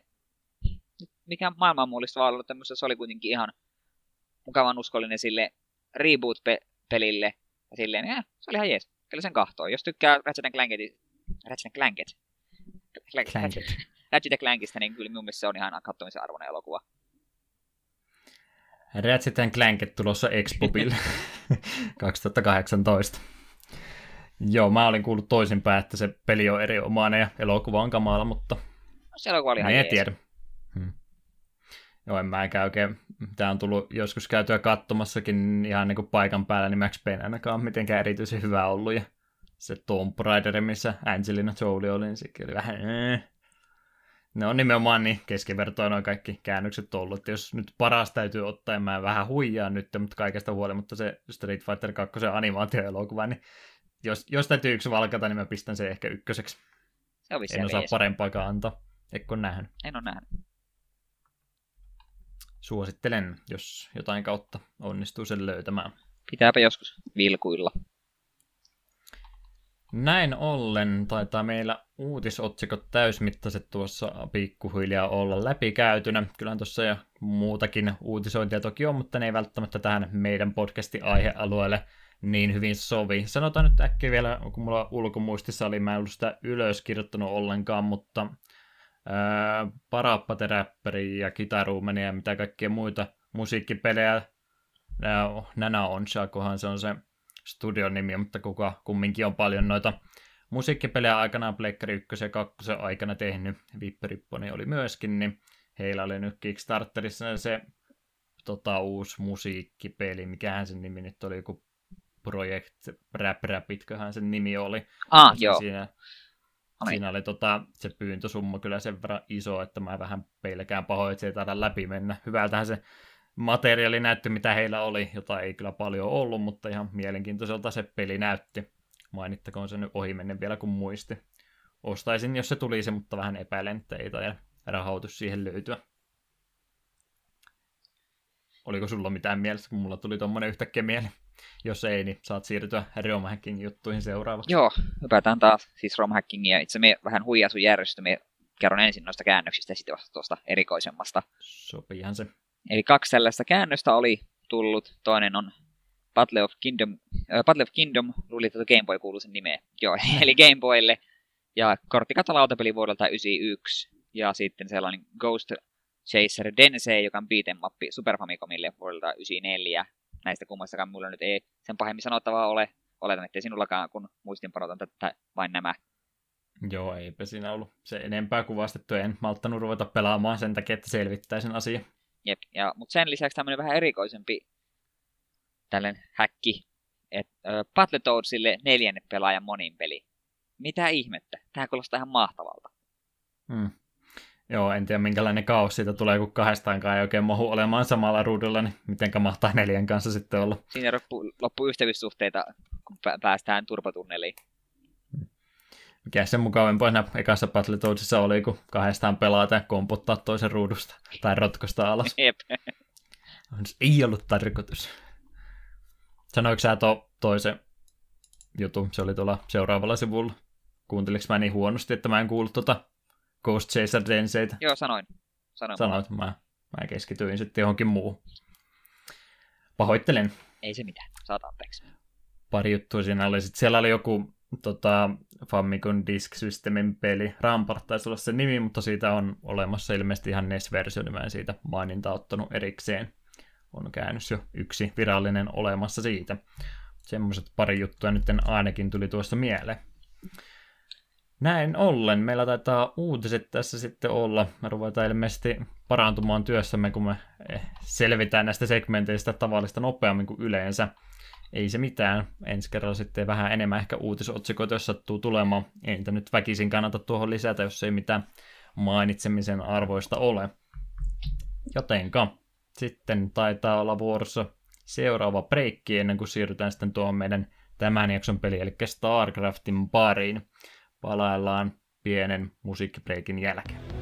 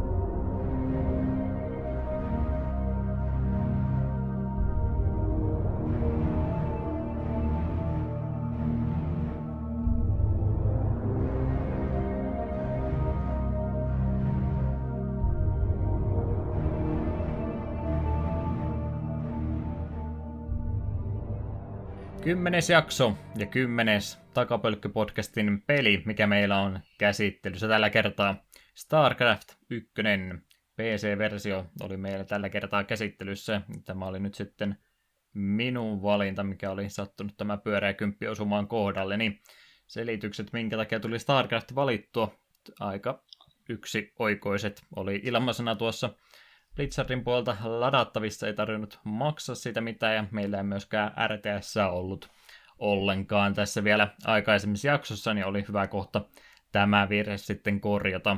Muutenkin mitä sitten olin tästä etukäteen StarCraftista kuullut, niin semmoinen peli, mikä kaikkien pitäisi, pitäisi pelata, niin ajattelin, että täytyy tämäkin hoitaa omalta osaltani sitten pois. Mä olin kyllä pelannut StarCraftia jonkin verran, mutta mä en tiedä, olinko mä sitten jättänyt pelkän Terran kampanjan läpäisyn se pelailu, niin siitäkin on yli vuosikymmeni jo aikaa, kun mä tätä ekan kerran testasin, mutta tuli nyt sitten edes pikkasen pisemmän kaavan mukaan tähänkin tutustuttua. Olitko sä Eetu ehtinyt tätä StarCraftia ennen pelaamaan? Joo, kyllä tätä joskus nuorempana tuli pelattua. Veli varmaan jotain kautta sen meille oli hankkinut, niin koodeilla varmaan kaikki kampanjat silleen pelat, pelattu läpi. Mutta siitäkin on niin pitkä aika, että emme ei hirveästi yksityiskohtia muistanut kampanjasta. Yksiköt muistin, mutta siihen se jäi. Enkä, enkä yhtään pistänyt vastaan, kun tätä ehdotin, koska kuitenkin muistin, että kyllä tämä silloin jo oli ihan hyvä Muistatko peli. yhtään koodia enää ulko? Öö, kuolemattomuus on power overwhelming. Se. Sen me muistan sen takia, koska se on myös Hearthstoneissa kortti nyt. Sielläkin jollain Unitilla se oli se lausahdus muutenkin mistä se taitaa alun perin tulla. Vissiin joo. Joo. Muistaakseni se on kuolemattomuus? Kyllä, kyllä me ollaan tota, just sitä koodeista kysyjän sen takia, kun muisti silloin sitä Command Conquer, mitä mä lähinnä kaikki eniten nuorempana tuli pelattua, niin siinä oli sitten pleikkariversiossa ne painikkeet, millä sai niitä koodia myöskin. Ne oli lihasmuistissa pitkä aikaa, mutta en kyllä valitettavasti enää niitä muista. Nyt kun itse koodista puhutaan, pakko vielä mainita vähän off-topicina vanha kunnon Heroes of Might and Magic 2.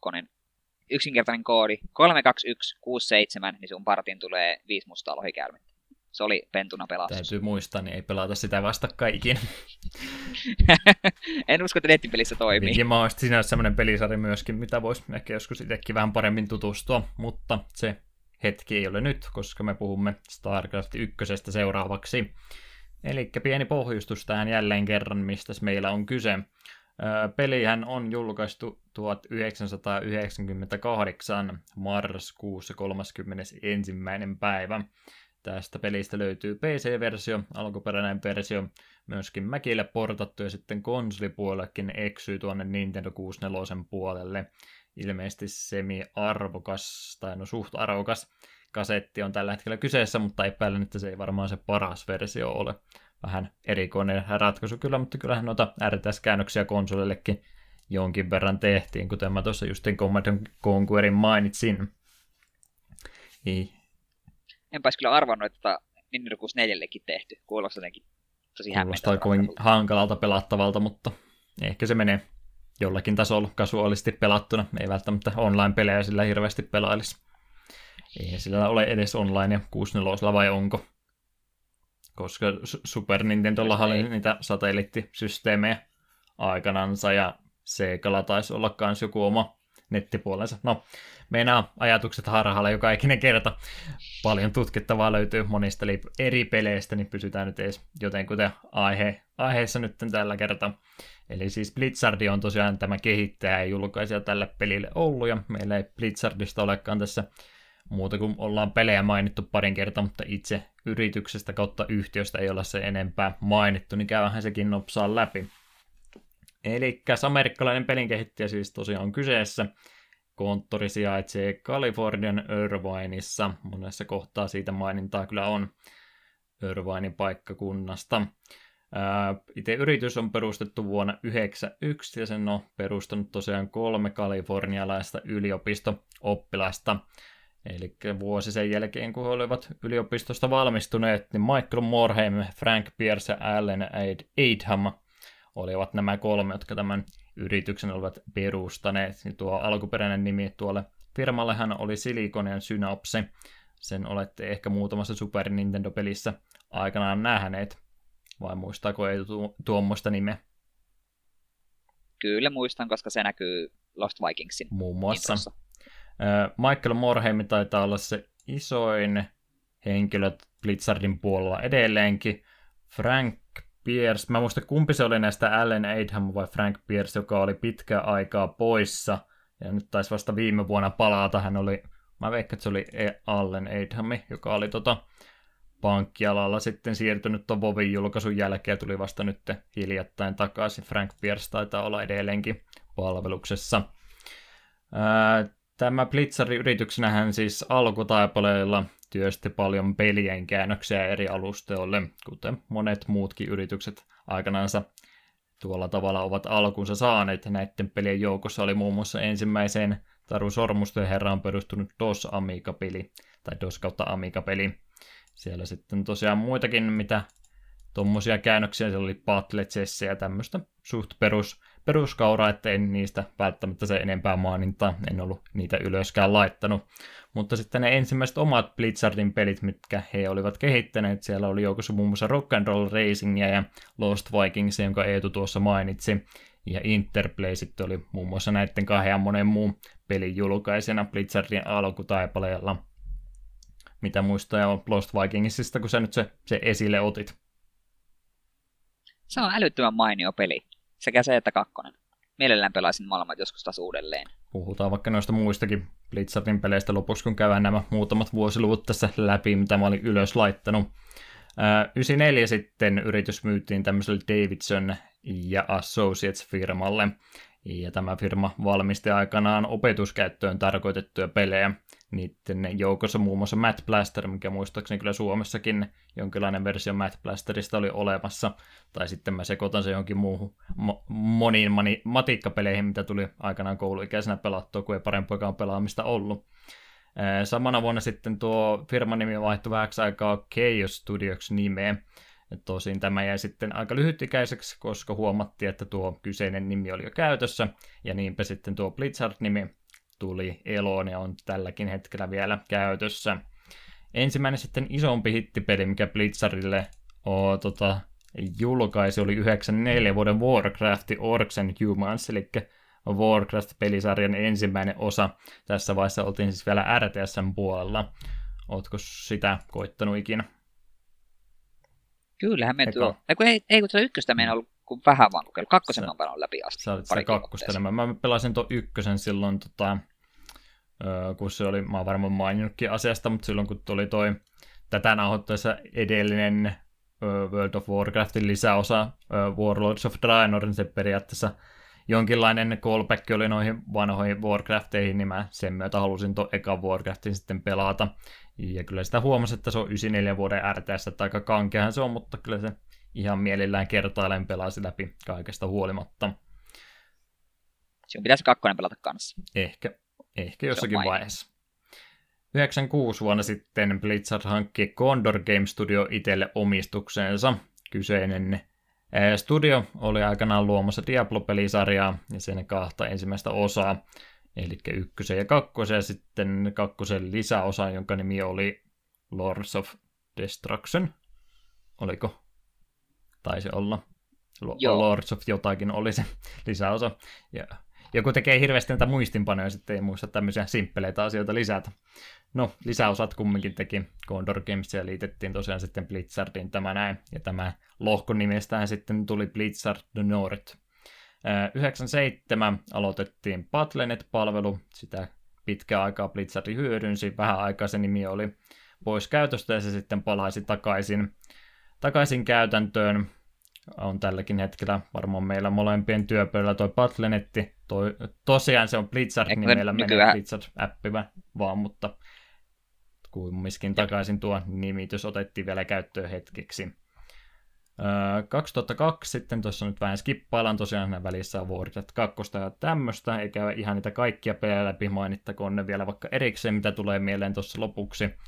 Mutta 2002 Blizzard sai sitten noin oikeudet noihin vanhoihin peleihinsä takaisin, mitä oli Silicon ja Synapse aikana tehnyt, ja porttasi sitä myötä ne sitten Game Boy Advance, eli toi Rock'n'Roll Racing ja Lost Vikings ja Blackthorn myöskin. Sitä Blackthorniakin mä pelasin jonkin verran.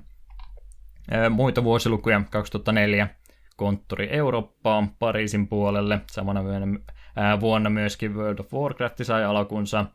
2005 hankki itselleen Swinging Ape Studion, jonka oli työstämässä tuota StarCraft Ghost-peliä, joka nykyään tunnetaan yhtenä isompina peleistä, jota ei ikinä julkaistu. Se jäi silloin sille statukselle, että se julkaistaan sitten ehkä joskus, ja nyt on 12 vuotta kulunut siitäkin ajasta, ja ei, ei taida olla StarCraft Ghost ikinä tulossa ulos. Mutta kaikesta huolimatta sekin sitten liitettiin tuohon Blizzardiin. Kaikkea muutakin tuossa sitten on tosiaan sitä ennen ja sen jälkeen tapahtunut. Vovi on tullut lisäreitä monta. Diablo 3 tuli 2012, StarCraft 2 taisi tulla 2010, siihen tuli lisäreitä kaksin kappaleen. Hearthstone on tullut, Overwatch on tullut, Heroes of the Storm on tullut, ne ainakin näitä loppupään pelejä nyt sitten, mitä edelleenkin Blizzardi ylläpitää. Näiden kaikkien vuosien aikana Blizzardilla on tosiaan ollut aika montakin eri omistajaa, joita mä en kaikki halunnut listata. Viimeisimmät sitten tosiaan oli Vivendi, 98 eteenpäin 2008 asti, kunnes Vivendi sitten sulautui yhteen Activisionin kanssa. Ja sitä myöten nykyinen nimitys firmalle on Activision Blizzardi. Tosin Blizzardi haluaa kyllä, eh, on aina halunnut lanseerata niin kuin ollut, olla se oma yksikkönsä sen sisällä, mutta Activisionin alaisuudessa periaatteessa kumminkin toimii. Semmonen pieni tiivis historiikki. Käydään nyt tosiaan läpi, mitä nyt ylipäätänsä Blizzardista sillä muuta muistat muuta kuin Lost Vikingsi. No, Warcraft 2, kuten aiemmin mainittu, Rock'n'Roll Racingia tuli vähän pelattua, siinä on mainiot musiikit. Ja, ja sitten tuo, tuo Blackthorn on myös tosi hyvä peli. Sen mä unohdan, että sekin on Blizzardin, tai nykyisen Blizzardin pelejä. Se on tosi mainio myöskin, mm. suosittelen kyllä. No ainakin Rock and Roll Racing ja Blackthorn oli jossakin vaiheessa ainakin ladattavana Blizzardin puolesta taitaa edelleenkin olla. Rock and Roll Racingista ne valitettavasti otti vaan musiikit pois, kun ne taisi olla vähän liian tota, tota, siinä ja siinä, että onko ne omia kappaleita vai onko ne vaan cover-kappaleita tunnetuimmista biiseistä. Se on kyllä harvi, kun ne musiikit oli vähän niin kuin sen pelin suurin niin kuin vetovoima. Joo, ne oli niitä vanhempia pelejä. Mä itsekin Blackthornia olin pelannut, mutta en kahta muuta, mitä tuossa sitten mainitsit. Warcraftit mulla meni aikana ohi, kun mä en PCllä hirveästi pelannut. Sitten siellä oli tosiaan niitä, siellä oli jotain supersankaripelejä, siellä oli joku Justice League-peli Super Nintendolla, joku Superman-peli on ilmeisesti kans, minkä he ovat aikanaan tehneet silloin alkupuolella. Niistä mä en tiedä se enempää. Mutta sen jälkeen sitten tosiaan Vovia on tullut pelattua. Diablo 3 on paljon tullut pelattua. Ai niin, mm. sen mä noihin mainitakin. Ups. Pie- pieni unohdus. Hearthstone on molemmat pelannut. Joo. Overwatchia mä oon pelannut tälläkin hetkellä ahkerästi. Ja muutakin, minkä mä unohdin. Joo, niin Ani Niemi, joka unohdin myös Heroes of Stormia kanssa, me sen pelasin pari iltaa, sit se vaan unohtui. Kyllä, se mä en ole siihen koskenut ollenkaan, mutta no ylipäätään se kumminkin aika hyvin on tullut Blizzardin pelejä tullut tutkittua ihan omasta aloitteestakin, niin siinä mielessä varsin tuttu firma. Joten siinä nyt varmaan on toi historiikkipuoli itse joten kuten käyty läpi, niin voidaan siirtyä itse tähän StarCraftiin, joka meillä tämän päivän aiheena oli. Ja tapana yleensä ollut, että puhutaan vähän tuosta teemasta ja tarinasta, että minkälaisesta pelistä ja se, minkälaisia tapahtumia tässä pelissä on, niin se nyt vaikka ensiksi alta pois, niin Eetu, olitko sinä henkisesti valmis? Joo, niin voisin teille vähän tarinoida, mistä StarCraftista on kyse, että pelin päätarina sijoittuu tulevaisuuteen, jossa avaruudessa sotii kolme eri osapuolta, Terranit, Zergit ja Protossit. Ja tämän ensimmäis- ensimmäisessä kampanjassa seurataan ö, Terraneita. Siinä Zer- Zergrotu on vähän ikävästi hyö- hyökkäilee Koprulu-sektorille ja sitten myöhemmin myös Protossien kotiplaneetta Ajurille. Ja kun ne Zergit aiheuttaa sen tuhoa näissä ter- Terraneiden maailmassa, niin Sons of Korhal-niminen ryhmä sitten pyrkii hyödyntämään niiden tuhovoimaa nykyisen hallituksen kautta minkäli tuohon syrjäyttämiseen, ja pääosassa tässä Sons of Korhalissa toimii Arcturus Mensk, Jim Raynor ja Gerrikan, ja ainakin Jim Raynor ja Gerrikan on myös sitten StarCraft 2 myöskin. Menski taitaa olla myöskin jossakin osassa, en tiedä kuinka isossa, en ole pelannut kumminkaan. Niin, mikään kuin kakkosta en tiedä. Ja tosiaan sergi, sergit laajenee ympäri galaksia ja niitä opastaa sellainen kuin Overmind, joka on, no, se on Sergin mm. Hive Mind, mikä nyt suomenkin termi tälle ol, olisikaan. Ja Overmindin palveluksessa on Celebrated, joiden avulla sitten pystytään kontrolloimaan eri serklaumoja. Eli Over, Overmind vähän niin, Overmindin hallinnassa on Celebrated, ja Celebrated sitten hallitsee taas itse niitä serklaumoja. Ja sitten Sergien kampanjan aikana ohjataan yhtä sele- näky- näkymätöntä celebreittiä, jonka tärkein tehtävä on suojella Svarmin uutta jäsentä, joka on syntymässä eräänlaisesta tuolta, tuolta kotelosta. Ja sitten Protossien kampanjassa yritetään estää Sergien aikeet ja suojella omaa rotua Aiori-planeetalla. Ja tarinan aikana tässä tariniminen Protoss pyrkii hankkiutumaan eroon Sergien celebreiteistä ja sen takia turvautuu Dark Templareiden yhteistyöhön, mutta Protossien ylimistö Conclave ei oikein tykkää tästä, kun ne, on vähän, ne pitää Dark Templareita jonkinlaisina hmm. heretik-apua Pettureita tai loikkaajia, jotain semmoisia. Vääräuskoisia. Mä tykkäsin kovasti, kun sä sanoit Celebrated, Celebraten. Juhlii siellä Overmindin kanssa. No se, Celebrate, Celebrate, aivan Sinne sama. päin. No, Hankalia suomen, suomalaisen suuhun tuommoiset sanat. Jep siinä oli pääsääntöisesti paljon. Tarinassa tapahtuu aika paljon, mutta me ei halua yksityiskohtiin mennä Eikä liikaa. Ja... Sanot, sanotaan sen verran, että tarina on kyllä tosi mielenkiintoinen ja hahmot on oh, ja tarina on tosi paljon siinä, vaikka RTS onkin, niin siinä mielessä on tuota maailmaa paljon kehitetty ja paljonhan siinä sitä ta- taustatarinaakin oli tuota maailmaa varten jo luotu ennen tota ja se jatkuu sitten myöhemmin. Muun muassa tämän StarCraft 1 jälkeen on se lisäosa Brood War, mitä me ei nyt valitettavasti pystytä tässä käsittelemään, koska meillä oli ihan tarpeeksi työtä tässä on pelkän pohjapelin kanssa, niin ei sitten tutustuttu tuon lisäosan tarinaa. Ja sitten StarCraft 2 eteenpäin myöskin tuo tarina jatkuu eteenpäin. Mutta siinä oli tosiaan kaikkia muutakin taustatarinaa, mitä tähän ennen StarCraft 1 tapahtumia oli. Muun muassa noin Terranithan on tosiaan siis ihan maaplaneetalta ää, vangittuja henkilöitä. Siinä ilmeisesti oli. Mikähän siinä oli se taustaide, että jos se on, on tota, omaa kehoansa jotenkin supernetikeillä modifikoinut, niin heidät sitten tota, vangittiin ja lähetettiin avaruuteen jonnekin eteenpäin, ja he menivät sitten ilmeisesti unen aikanansa aika kauaksi saapuivat tänne Kobrulu-sektorille asti, ja siellä sitten, samalla kun mä täällä vähän muistinpanoja näköjään sekoita, ei se haittaa, tosiaan siellä oli sitten niitä, oliko se Xel Naka vai mikä oli se rodun nimi, joka sitten on tosiaan noin protoosit ja tserkit luonut ja tämmöistä jumalahaamoja ja muutakin sieltä sitten löytyy paljon semmoista, mitä me ei tässä nyt se enempää käydä. Kun nyt mainitsi, kun vielä mielessä joten kuten oli, kun Wikiä vähän tuossa lueskelin. Mutta iso, Iso on tuo tarinakin, mikä tällä StarCraftin puolella löytyy yllätyksenä. Sinänsä tuli yleensä odota, odota se enempää tämmöisiltä peleiltä, että on vain kaksi osapuolta, jotka tappelee keskenään ja enempää ei tarvita.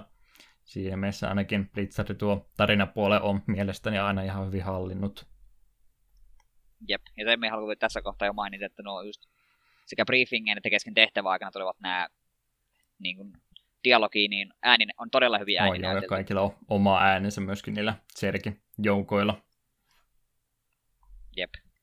Siinä kun ilmestyy pienet kasvot ruutuun niin, ja ääni rupeaa puhumaan, niin siitä ei epäilystykään, että onko se Reinor vai kuka se on. Että heti, heti, heti tunnistaa mielenpainuvia hahmoja. Pelin mekaniikoista nyt ei sillä oikein auta varmaan hirveästi enempääkään, mutta kun noin pääpiirteitä, tosiaan reaaliaikainen strategiapelihän tästä meillä on tällä hetkellä kyseessä, eli ei vuoropohjainen, vaan ihan reaaliaikainen, ja kolme rotua tosiaan tästä pelistä löytyy sen normaalin kahden sijasta, mitä Eetukin tuossa jo mainitsi. Puhutaan niiden rotujen eroavaisuuksista tuossa sitten vähän enemmän vielä. Muuten pelimekaniikka niin kuin aika perinteistä RTS, että resursseja kerätään, mineraaleja, siis on tässä ja sitten on tuota Vespin kaasua, joita molempia sitten tarvitaan rakennusta ja joukkojen luomiseen, ja sitä myötä sitten upgradeakin täytyy täytyy niitä vastaan ostaa, eli kahdella resurssilla tässä pelissä pärjää. Onko se nyt oikeastaan hirveästi enempää, mitä pelin mekaanikoista voi puhua? Tarkoituksena toiset joukot tuhota ennen kuin omat joukot tuhoutuu. Kyllä, se on aika Ei hyvin se hankalemmin selittää. Jotenkas me nyt tosiaan, kun meillä on podcastin kanssa yleensä se kaksi viikkoa aikaa, käydä läpi näitä pelejä, niin varmaan ymmärrettävää, että me ei tässä nyt semmoista ää, kilpailuhenkistä syvää luotausta saatu tämän lyhkäisen ajanjakson aikana, niin me oikeastaan panostettiin enemmän ihan tuo yksin, yksin pelipuolen läpäisemiseen, niin siinä mielessä panostetaan enemmän just tähän kampanjapuoleen ja muuhun, niin pahoittelut nyt tässä kohtaa, jos joku olisi vähän kaivannut syvempää syvempää tarinointia, miten tuosta StarCraft 1 pelaa, mutta käy nyt sen kannalta ainakin läpi, mitä me osataan tässä selittää. Saadaan ainakin mielenkiintoa luotua tätä peliä kohtaan. Eli siis se kampanja, kolme kappaletta niitä on yhteensä, jokaisella rodulle on omansa, ja nehän menee tosiaan järjestyksessä Terranit ensin ja Tserkit toisena ja Protoosi sitten kolmantena myönnettäköön mäihin ainoastaan Terranin vetämään loppuun asti. Serket mä vedin aika loppuun ja Protosit mulla jäi neljänteen vai viienteen tehtävä, että mä en ehtinyt edes kaikkia kampanjatehtäviä loppujen lopuksi tekemään. Pääsikö sä pisemmällä?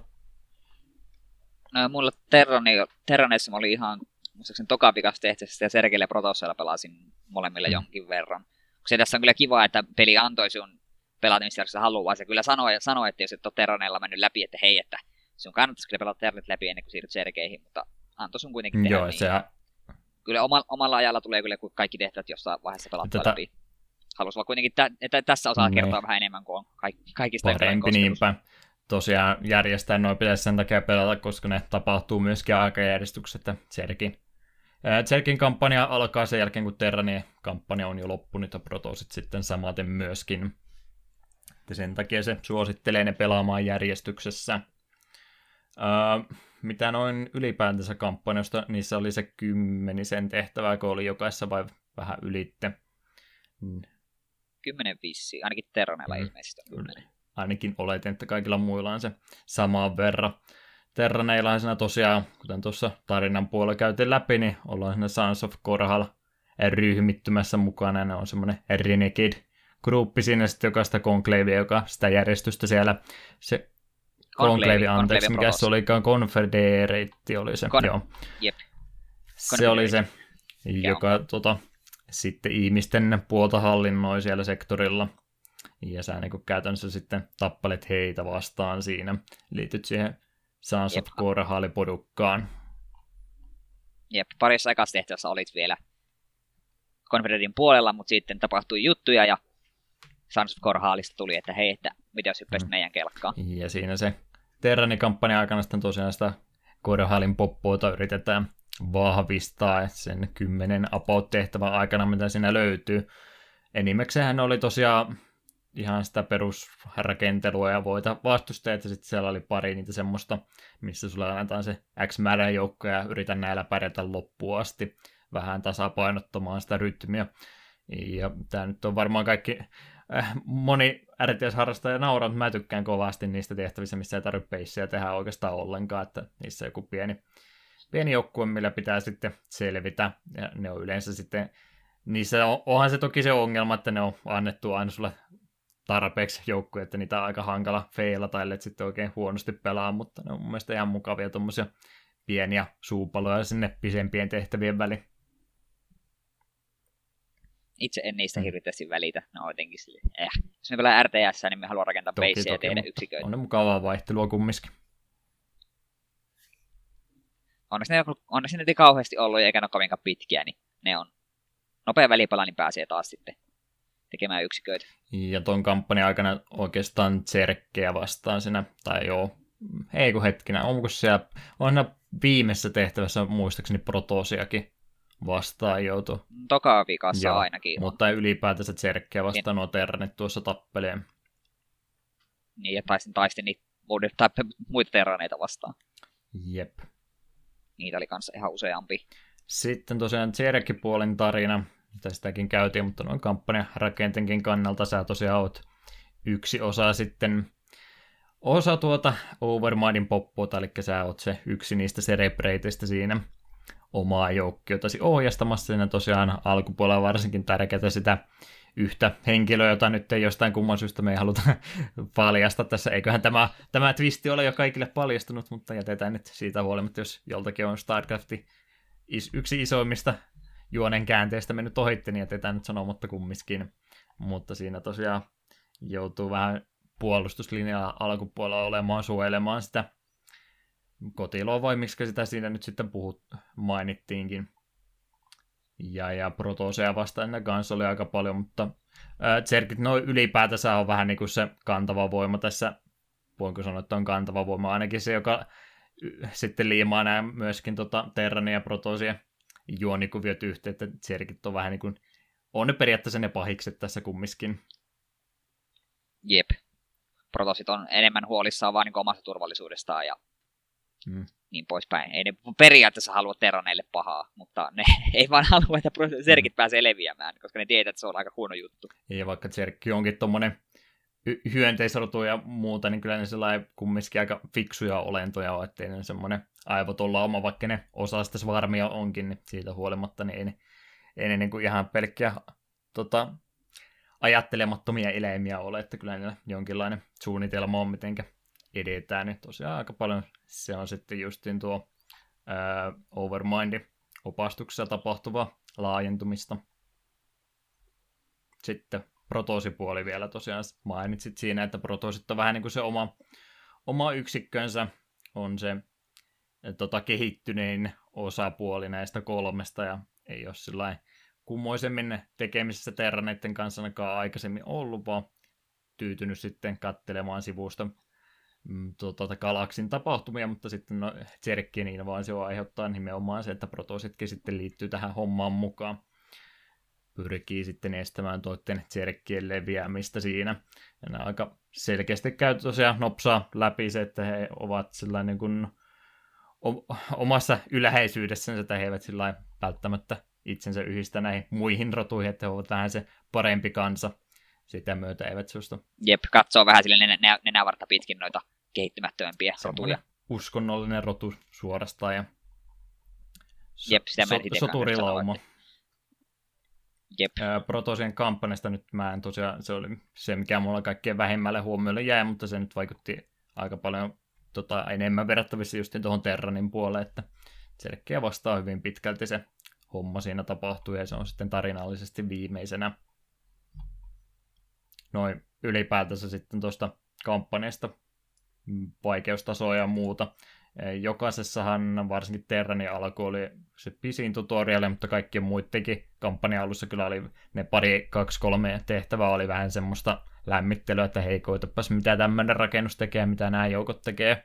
Sitten se vasta siinä nelos tehtävän kohdalla rupeaa hankaloitumaan siinä mielessä. Jep, se on toisaalta, toisaalta ihan hyvä, kun kaikki rodut on niin erilaisia pelata. Niin... Ehdottomasti, ja sehän niin kuin justiin tämä, minkä takia monet arvostaa tätä StarCraftia niin kovasti, että varsinkin kun vertaa Warcraftiin, niin siinä, en muista miten kakkonen meni, mutta ensimmäinen Warcraft ainakin oli, vaikka siinä oli kaksi eri osapuolta, eli ihmiset ja örkit, niin ne oli kumminkin ihan vaan ö, samat mekaniikat molemmilla osapuolilla, että tässä nyt sitten on kolme, kolme eri osapuolta jopa, ja ne kaikki kolme on sitten aika lailla, aika lailla täysin erilaisia toisinsa verrattuna. Jep. Mutta muuten noin kampanjatehtävistä ylipäätänsä niiden vaikeustasosta, että tuliko sulla montaa game overia? Mulla on nimittäin muutama, muutama tehtävä ainakin aiheutti päävaivaa alkupuolella ainakin. Kyllä siellä ne muutamat Terranin kampanjan loppupuolella ne alkoi olla vähän sellaisia, että piti olla vähän jopa varovainen. Ja kyllähän noin, jotka ammatikseen työkseen ja harrastuksekseen pelannut online-pelejä, niin varmasti naurahtaa ajatuksille, mutta kyllä ne sillä aika, aika isoja joukkoja vastaan joutuu niissä kampanjatehtävien viimeisessä, viimeisessä puoliskossa sitten ää, tappelemaan vastaan, että siinä ainakin helpottaa kovasti, jos sä oot se kerran, kerran feilannut, niin tiedät, että missä niiden peissit ja muut on, niin osaat vähän va- varautua sitten puolustamaankin heitä vastaan. Jep, ja mitä pidemmälle mennään, niin sitä niin kuin oikeastaan isommassa altavasta ja roolissa siihen oot, kun vihollisella on paljon enemmän lössiä ja niin poispäin. Että et, vaikka se miten nopeasti yrittäisit puskea perusyksiköitä, niin ei se auta, kun siellä vihollisella on mm-hmm. valmiina vähän kokeneempia että yksiköitä. Siinä mielessä vähän vääränlaisen käsityksen ehkä saa varsinkin, jos vertaa sitten tuonne online-puolelle, että siinä täytyy aika, jos haluaa turvallisesti läpäistä niin täytyy tosiaan siihen puol- puolustusrintamalla olla aika lailla alkupuolella, että ei sitä pysty pelkällä perusjoukkojen juoksuttamalla läpäisemään, että pitkän kaavan mukaan resursseja kerätessä siinä aluksi ja sitten vasta, vasta lopuksi vaihtamalla hyökkäyspuolelle. Se on vähän se vika, mitä mulla yleensäkin, mitä muistaa RTS ja pelaaneen, niin se on se mun perusmoodi kumminkin, että se eka puoli tuntia, kolme varttia varmaan pelkkää puolustusrintamalla on, ja sitten vasta kun voitto on varma, niin sitten hyökätä. Se toimii tietokonetta vastaan. Jep. Ja sen kyllä se huomasin ainakin Sergeillä pelatessa, että spämmäät hydroliskejä ja mutaliskejä. Teet niitä niin paljon kuin vaan pystyt. Ne auttaa aika paljon. Öö, yksi semmoinen osapuoli tekoäly on aika tärkeä osa tämmöisiä RTS, niin tota, noin unittien liikkumiset, niin ne ainakin tuntuu, mitä vertaa noihin moniin vanhoihin RTS-peliin, niin niissä oli sitä ongelmaa, että ne haamut saattaa välillä jäädä jumittamaan ja ne löyä perille ja väärään suuntaan juoksee välillä ei tottele ollenkaan, niin sitä ei ainakaan tässä pelissä itse hirveästi tapahtunut, että muutaman kerran kun pisti isot joukot juoksemaan chokepointin läpi, niin sieltä muutama saatto lähteä sitten omille reiteillensä, mutta muuten kyllä totteli ainakin kaikki haamut tässä hyvin, unitit. Joo, kyllä ihan mukavasti. Mun ainoa ongelma, mitä oli, niin just näissä tehtävissä, missä se on pieni joukko niissä, niissä jossain sisätiloissa, niin siellä jos piti oven kautta lähettää kymmenkunta marineen, niin yksi yleensä sitten päätti, että ei tuo reitti ole hyvä ja lähti jonnekin ihan, ihan täysin mm. muualle seikkailemaan, mutta sen yleensä kyllä pongas sitten, että tulepas takaisin siellä. Tämäkin tietysti korjattavissa, jos actions per minuutit, minuutit olisi sillä nopsia, niin kuin noilla korealaisilla on, niin kyllähän sitä pystyisi manageroimaan sitten hyvin, mutta näin tämmöiselle kasuaaliselle pelaajalle ihan hyvä, että ne totteleekin sitten tuommoisilla ympäripyöreillä komennoilla ei tarvitse tosiaan ruveta joka ikistä joukkoa se enempää siellä komentelemaan. Öö, mitäs muuta, onko tuosta kampanjajutuista se enempää sanottavaa? Rakenteeltaan tosiaan öö, no hyvin sen, tehty. Sen me voisin sanoa, että muutenhan tosiaan kaikki ehdot meni ihan kivasti. Se oli sitten Terraneiden kuudes tai seitsemäs tehtävä. Siinä piti sitten just Terranella Terraneita vastaan, niin tehtävä oli pyyhkiä vastustaja kokonaan pois maailmankartalta. Niin menin, tuhosin basein, tehtävä ei loppunut, oli vähän hämilläni, aikani pyörin, niin sitten löytyi, että jossain parissa asussa nurkassa oli muutama niitä hmm. ohjusturretteja vihollisilta semmoiseen paikkaan, missä minä ollut ikinä käynytkään. Mutta varalta, jos olisi joku lenturi siltä mennyt, niin se olisi tykittänyt minun. Niin...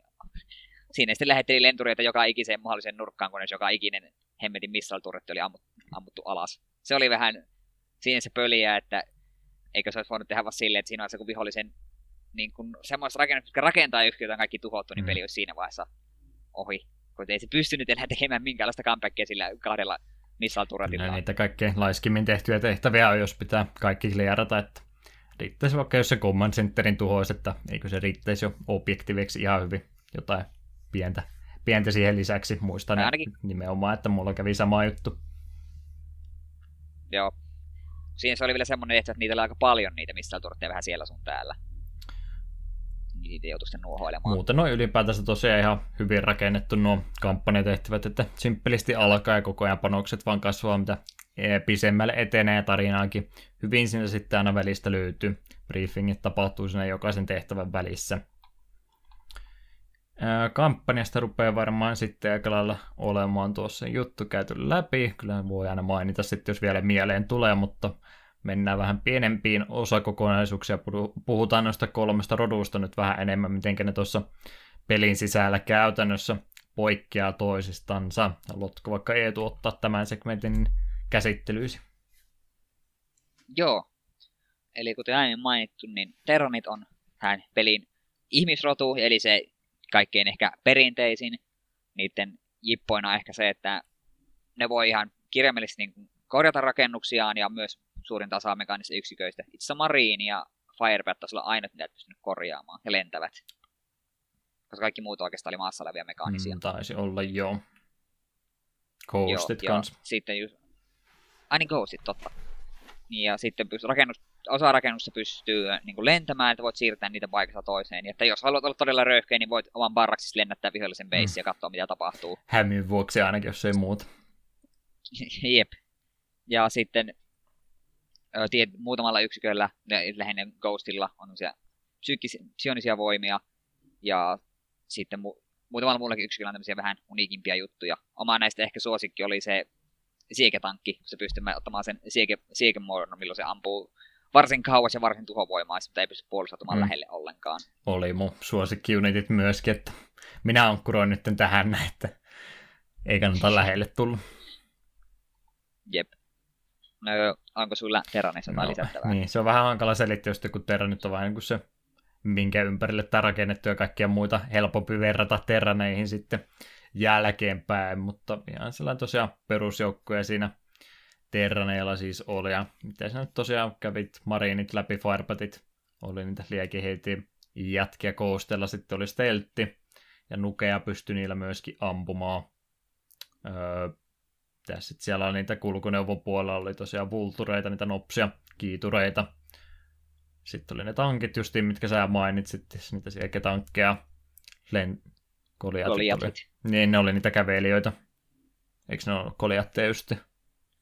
Joo, kyllä. Ja sitten siellä oli myös sitä lentopuolella oli Freittiä ja Steltin kanssa ja Battle Cruiserit oli ainakin vakuuttavia, hirveän kalliita kyllä, että niitä ei montaa voinut rakentaa. Joo, ja mm. hidas tehdä. Ja ne oli myös hitaata liikkumaan, ei niitä oikein yhden, yhden taisin tehdä. Ja sitten sekin, siinä vaiheessa kun se oli tullut taistelukentällä, niin mm. muut oli jo hoitanut kaiken. Sangen hitaita. En tosiaan tiedä, se, kun niitä rakennuksia pystyy lennättämään, että mikä se on se varsinaisen, varsinainen tarkoitus sillä, että kai sillä sitten on idea, että sillä terraneilla pystyy kaikkein nopeiten laajentumaan, mutta ne kyllä lentää niin hitaasti ne rakennukset, että se on aika riski, riskiliike ruveta toiselle puolelle karttaa lennättämään sun rakennuksen. Niin, mutta toisaalta jos vihollinen tulee sun niskaan pelkillä niin kuin melee yksiköillä, niin pistät rakennukset mm. vaan ilman ja että mitä, Pu- mitäs nyt teet? Mene pois. se myöskin on, joo. Mä en ole ollutkaan noin pitkälle osannut ajatella. Sen takia sä oot fiksumpi tähän suhteen meistä kahdesta. Ei varmaan Terraneista se enempää, niin mennään serkkeihin sitten. Joo, serkit, kuten mainittu, ne on vähän semmoisia hyönteis kautta liskomaisia otuksia. Ja siinä, missä muut rakennetaan, rakentaa yksiköitä näistä niin kuin eri rakennuksista, niin Sergit kehittää kaikki yksikkönsä sellaista larvoista, joita, joita, joita taas syntyy aina hatcherin eli päärakennuksen ympärille. Niitä on maksimissaan kolme siinä kerrallaan, ja kun laitat larvoja kehittymään, niin tulee lisää matosia tilalle. Ja rakennukset on myös siinä se erikoisia, että ne on periaatteessa niin kuin eläviä. Eli se niin kuin otat sun yhden näitä, näitä työ, työläisen eli dronein, niin se kirjaimellisesti mutatoituu siksi rakennukseksi, eli se niin kuin kuluu, kuluu siinä. Että jos sulla on vain yksi drone, niin älä vaan tee sitä rakennusta, mm. se ei ole kovin fiksu veto. Ja muuten erikoista on se, että ne ei voi rakennuksia rakentaa muulle kuin Creepin päälle, paitsi Hatcherin, ja Creep on sellaista, myöskin on sellaista elävää materiaalia, mikä se levittäytyy rakennusten ympär, ympärille, ja etenkin Hatcherit ja Creep-kolonit, niin luo sitä paljon ympärilleen. Et se, se vähän rajoittaa Sergelle pelaamista, että ne ei niin helposti voi tehdä vaikka toiselle puolelle karttaa jotain yksiköiden tuota, niin kuin, mm. parantamispaikkaa, miksi niitä nyt kutsutaan, missä saa upgradeja. Ja Grievillä kulkeessa myös, myös Sergit kulkee vähän nopeammin, vai tuliko se Starcraft 2? Ainakin tämmöisen väitteeseen on törmännyt. En vertailu kyllä, mutta voin uskoa väittämä. Joo, ja sitten osa joukoista oppii tällaisen burrown, jonka avulla ne voi hautautua maan alle väijyksiin. Ja Sergien ehkä se isoin etu on se, että koska ne ei tee yksiköitä rakennuksista, vaan niistä larvoista, niin siellä voit kerralla pistää juurikin vaikka sen kolme larvaa kehittymään yksiköissä, jos teet toisen hatcherin viereen, niin sitten sulla on kuusi larvaa, mitkä voit kerralla laittaa tekemään joukoksi. Eli Sergit on kaikkien paras rotu siihen, että haluat vain varmata vihollisen paljon yksiköistä. No, unohdin Ei, tärkeää. varmaan kai nimet siinä nopeita ja halpoja joukkoja verrattuna kahteen muuhun, niin siinä mielessä Sergit on ää, vähän suoraviivaisempia ainakin näin väittäisin. Kyllähän se varmaan niilläkin omat omat tota, paremmat taktiikat on olemassa, mutta tämmöisen käsityksen ainakin tämmöinen pelaaja saa, että niillä pystyy tosiaan nopeasti joukkoja luomaan ja siirtelemään sitten myöskin hyökkäilemään. Kyllä toi Jerkit ainakin tuntuu omaan kätöisen, niin suosikki osapuolta näistä kolmesta. Joo, itse kanssa aikoinaan pentuna oli Protossit oli suosikit, mutta nyt kyllä kun pelasin, niin kyllä me selkeästi tykkäsin enemmän. On hauska pelata. Tyhmä ihmisen valinta. Zerkrussit vaan sinne vastustajan päätyyn. Niin sehän on voitto jo saman tien varmistettu. Onko se jotain pientä vihjailua ei, ei, ei, sen aiheesta, puhutaan vähän myöhemmin. ah, ja se itse asiassa pit, unohtui Terraneista, ja nyt Sergaskin mainitsi Terraneit, niillä on kanssa rajoitusta, miten paljon voitte yksiköitä tehdä, sitä varten pitää tehdä sublidepotteja, mitkä nostaa sitä sun maksimi yksikkömäärää, ja Sergit taas pitää muuttaa larvoja overlordeiksi, että sä pystyt kontrolloimaan useampaa yksikköä. Eli toisin sanoen, kun pelaat Sergeillä, niin se Overmindin ääni sanomassa Spawn More Overlord, mm. se tulee hyvin tutuksi. Joo, se oli sekä mekaanikoissa kannattanut tosiaan mainita myös rajoitusta kaikilla on, kaikilla on X määrä tilaa joukoille, että pitää sitten jotain tiettyjä rakennuksia kautta Zerkkien täytyy niitä Overlordia sitten spawnata, jos haluat enemmän joukkoja itsellesi kerralla käyttöön. Jep, ja Overlordit on siinä mielessä kyllä näppäri, kun ne toimii sitten myöhemmin myös yksiköiden kuljettamisessa, ja niillä pystyy myös niin kuin, skauttaamaan pyöriä vihollista alueella, mutta ne liikkuu tosi hitaasti, ne on se lentäviä ihme-ilmapalloja. Se taisi Sergellä kanssa olla oma erikoisuutensa, että ne taisi olla se ainoa osapuoli, jotka pysty niin kuin, hissukseen parantumaan siinä. Pitikö sillä kriipin päällä vai missä tahansa, mutta hel- heltti. No se ne, regener- ne regeneroi kaikkialla, mutta sitten, ta- ja samoin rakennukset regeneroi kanssa, mutta toisin kuin Terranit, niin niitä rakennuksia ei voi mm. noin vaan korjata, koska ne on or- orgaanisia möykkyjä, niin et se voi ihmistäkään korjata sillä, että pistät vähän metallia päälle. Näinpä jo, että se joutuu pitkään aikaa kattelemaan, kun se verta lentää sun rakennuksesta. Se, se vielä täytyy Jep. mainita ehdottomasti selkeästi, että minkälaista painajasmateriaalia, kun tota, miettii niitä tserkkiä rakennuksia, kun sä räjäytät sen, kun sinne jää se semmoinen monttu sinne maahan.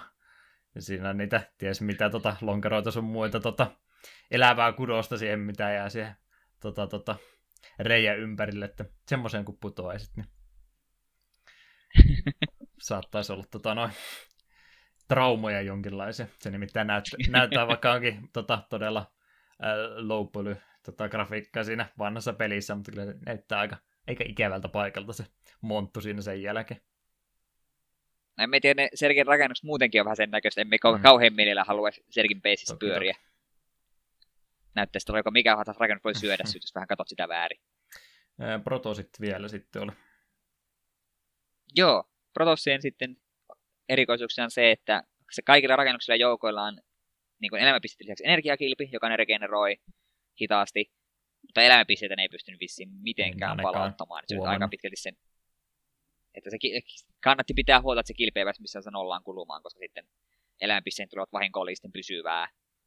Ja sitten Protossit taas saa lisää yksiköitä tehtäväkseen, kun tekee sellaisia ihmekristallijuttuja, pailoneita, ja niillä pailoneilla on myös semmoinen area of effect ympärillään, ja pelkästään muita, rakenn- muita rakennuksia pystyy tekemään vain ja ainoastaan pailoneiden tähän efektin luokse. Mutta Protosseilla yksi etu siinä on, että näissä rakennuksissa, että ne ei rak- niitä ei rakenneta, vaan Protossien nämä työntekijät varppaa ne sieltä ni- niitä jostain omasta universumista vai mistä lie. Niin kun siellä laitat yksi, käsket sun propia, että spoonat tähän tuo rakennus, niin sillä hetkellä, kun se rupeaa spoonaa tai warppaamaan sitä rakennusta, niin siellä voit laittaa sen probin jo tekemään mm. muita töitä. Että se rakennus tulee itsekseen, se ei vaadi koko ajan se työntekijän läsnäoloa.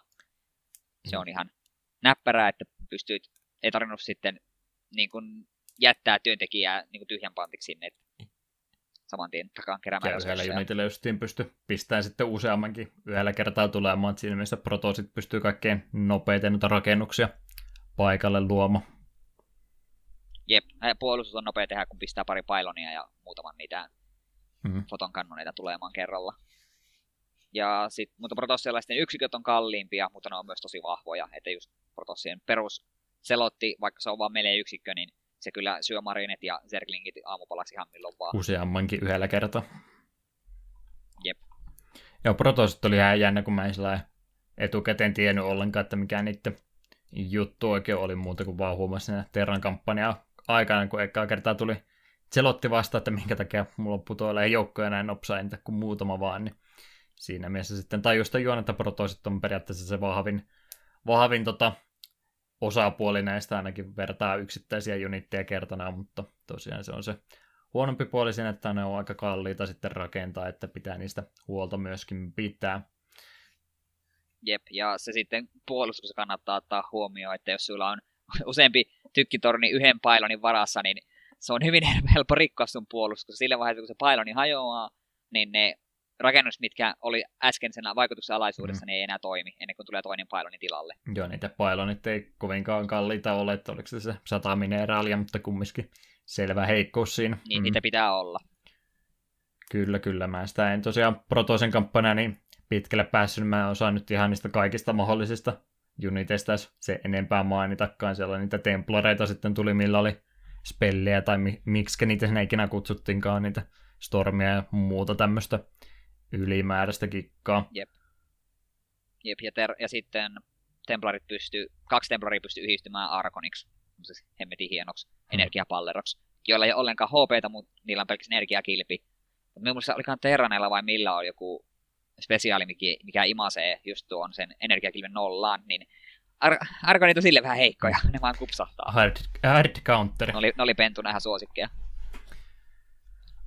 Ja sen mielestä muistan, silloin kun pentuna pelasi Protosella oli myös se valtava carrier, tuo lentoalus, mikä mille sille piti erikseen tehdä sellaisia pikkuhävittäjiä. Se itse Carrier ei hyökkää, vaan se lähettää ne pikkualukset sisästään vihollisten kimppuun. Ja niitä kun teki joukon, niin ai että se näytti kauniilta.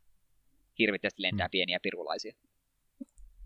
Siinä on ylipäätänsä, eli kallistutaanko me tuonne Tserkkien puolelle, että se oli nyt se paras näistä kolmesta. No, ainakin mm. oman maku se oli se kaikkein paras rotu. Ehkä, ehkä se myös se helpoin ehkä siinä mielessä pelata. Niin, sitten joku ammattilaistarkastin pelaaja voi tulla sitten kertomaan meille, miten me olemme väärässä. Joo, siinä mielessä Zergit just mukavampi, että niillä oli... Mä, mä perustelen tämän oman väittämäni sillä, että Zergeillä oli kaikkein vähiten niitä ylimääräisiä nappuloita niiden joukkojen sisällä, ettei tarvinnut jokaisella niin hirveästi kikkailla, ettei tarvinnut Terra näiden stelteistä niin. välittää niin paljon ja protosia, ability ja muuta. Että purreu siellä oli, mutta Jep. mä muista, oliko siellä kummempaa. Jep. Aina se yksi lentäyksi Queen, sillä on pari jotain erikoiskikkaa ja oliko sille joku muu vielä. En muista. Lähinnä käytiin mutaliskeja ja hydroliskeja. Ne vaan meni Joo, ja tappoi. Ei, ei, pystynyt käyttämään, kun ei keskittyminen riitä kaikki. Paljon hauskempi katsoa, kun peissi rakentuu hissuksi. Jep, Terraneilla me jopa jonkin verran muistin Breittien kloukkia käyttää, mm. siihen vähän jäi. Ää, musiikeista vaikka pari sanaa tähän kohtaan myöskin. Glenn Stafford on tuo, joka enimmät soundtrackin kappaleista on säveltänyt, niistä tosiaan kaikki noin kolme rotuja, niiden noin musiikit on pikkasen poikkea toisistaan. Terraneilla oli aika paljon tuommoista sähkökitaraa puolta, sitten Protoseilla pikkasen enemmän orkesteri, orkesteri vai tota vetoista musiikkia, sillä e, erotuksella kumminkin, että ei, ei halunnut, että liikaa tuohon Warcraftin pohjautuu ja sen fantasiamusiikkeihin. Sen takia tuossa oli myöskin kerrottu, että esimerkkinä aika lailla tuo Alienin musiikkipuoli. Ja Zergellä sitten tosiaan oli vähän elektronisempaa musiikkia ja semmoista vähän tummasävyisempää, että tiesi ainakin, että tässä nyt on ehkä ne pahikset kyseessä. Ainakin tällä tavalla oli wikipuoli kuvailu näitä eri musiikkia, kyllä ainakin voi samaan väittämään yhtyä. Joo, olen ihan samaa Että mitä nyt ollaan muistelee jälkeenpäin. Tota soundtrackia, niin ne Terranin kappaleet jäi sillä parhaiten mieleen, kun ne niitä ehkä vasta semmoista musiikkia, mitä muutenkin kuuntelisi. Sielläkin oli tosiaan semmoista tausta ambientti musiikkia siellä semmoista tummempaa ja protoisia mä nyt ehtinyt sitten niin tarkkaan kuuntelemaan, mutta se jäi ehkä niistä vähän vähemmälle huomiolle itselle ainakin. Terranetten musiikista varsinkin tosiaan itse tykkäsin. Joo, me taisin pari kertaa kesken pelaamisen laittaakin Steamin puolella viesti, tai että tämän pelin musiikit on hyviä, kun mm. pelasin Terraneilla. Koska Terraneiden biist on kaikki vaan sellaisia oikein oh, kun on rokkaavia. Ko- kolme eri, tota, jokaisella rodulla on niitä kappaleita niiden tehtäviä aikana, ja muutenhan siinä ei hirveästi soundtrackia ollutkaan, että briefingin ruumi musiikit oli, mitkä mä soitin tuossa jo aikaisemmin, maailmen musiikkia.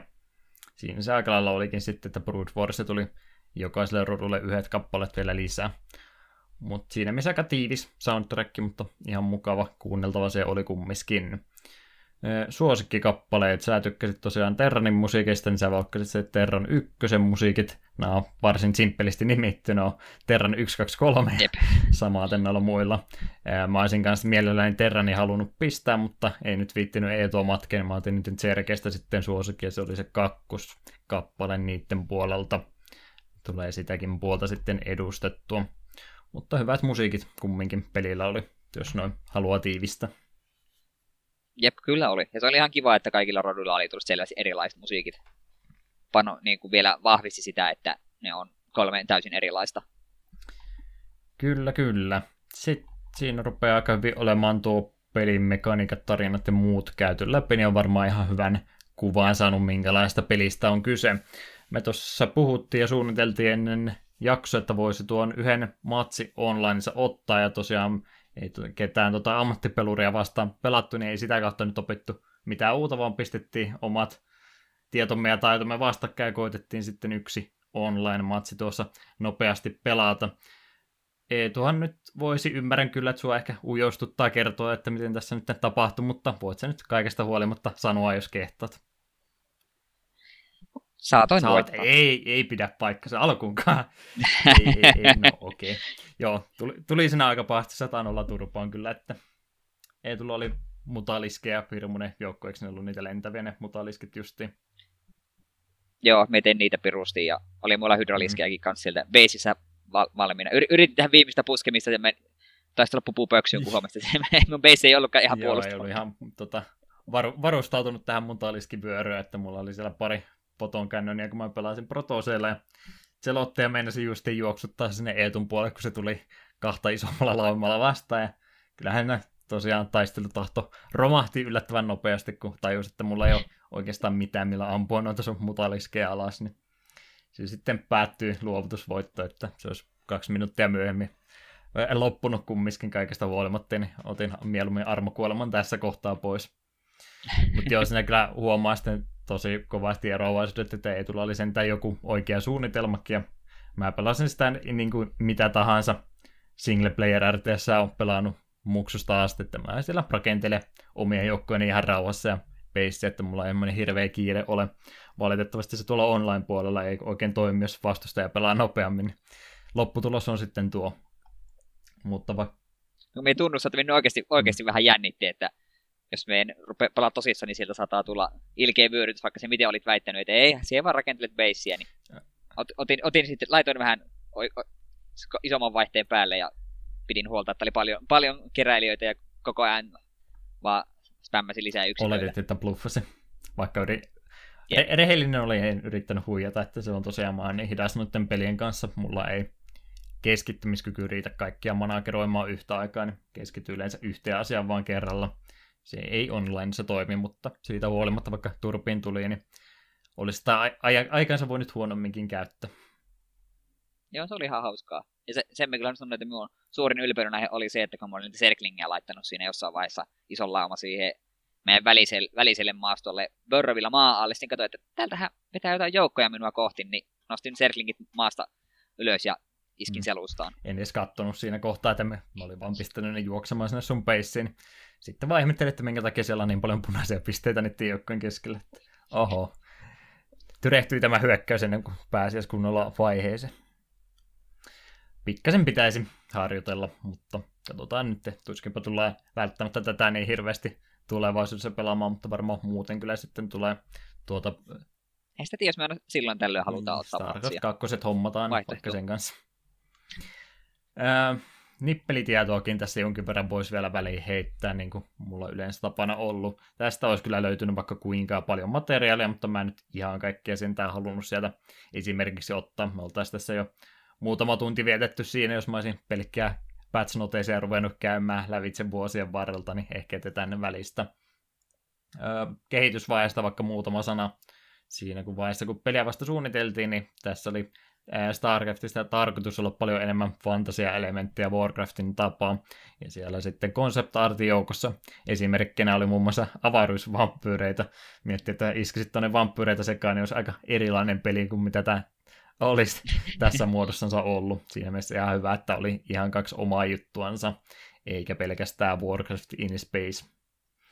Äh, ideoidessa myös suunniteltiin, että Blizzard olisi mahdollisesti voinut tehdä LucasArtsin kanssa yhteistyötä ja sitä myöten sitten tehdä RTS Star Wars Universen ympärille. Ei taisi Star Warsta kyllä olla RTS tänäkään päivänä. Miettii mitä Ää, Onko Joku muka? on. Joku Star Wars RTS hmm. on. Mikäkään sen nimi on? Koska me kaveri, kaveri josta pelannut sanoi, että siinä jollain, siinä ainakin jollain koodilla saa Death Starin, joka on vissi aika, aika, aika vahva. Hyvä unitti. Voittaa koko planeetan kerralla. Joo, enpä ole kuullut ainakaan, mutta tosiaan ihan... Star Wars Galactic Battlegrounds. Hmm. Onko kuinkakin vanha peli?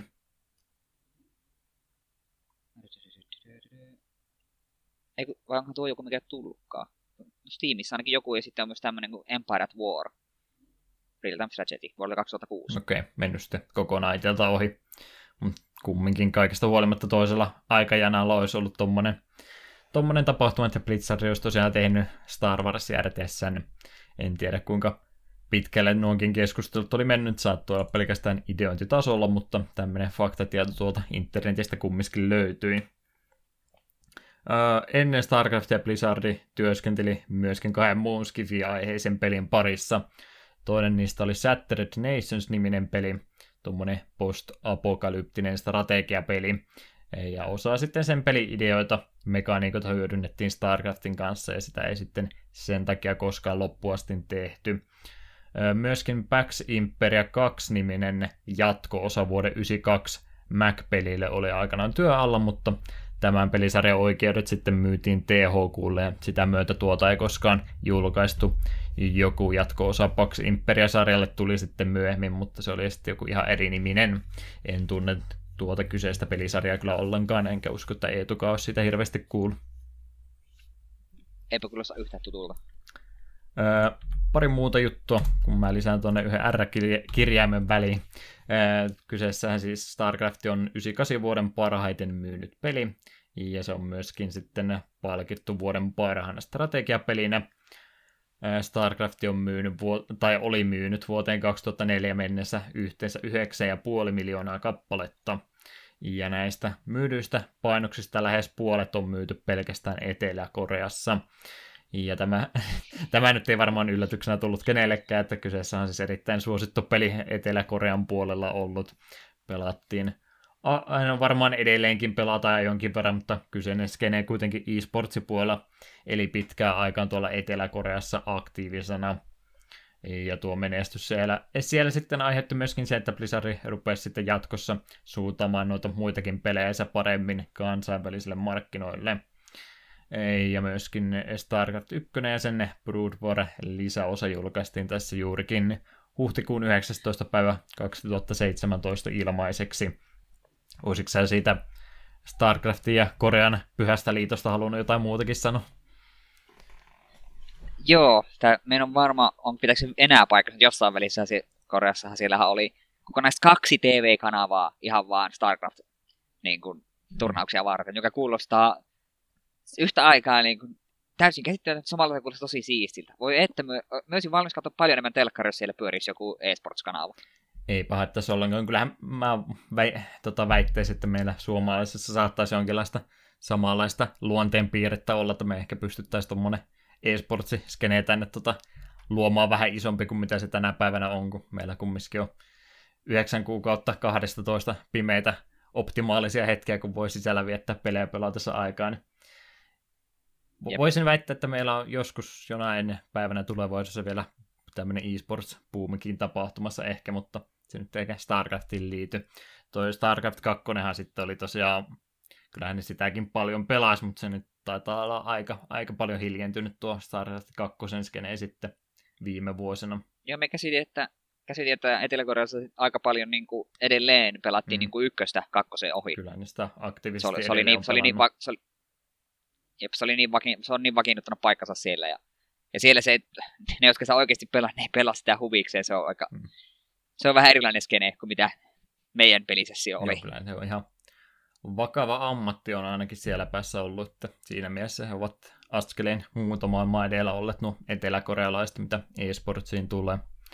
Siinä mielessä jännä tosiaan, kun eihän se äh, StarCraft 2, se viimeinen lisäosa, niin sekin on vasta pari vuotta vanha, että harmi sinänsä, ettei yhtä hyvin sitten tota pinnalla pysynyt. Kyllähän sitä alkupelejä pitkää aikaa pelasi. Kyllä mäkin on paljon StarCraft 2 tota, turnauksia kattelun jälkeenpäin, tai sinäkin aikana, kun se oli vielä ajankohtainen.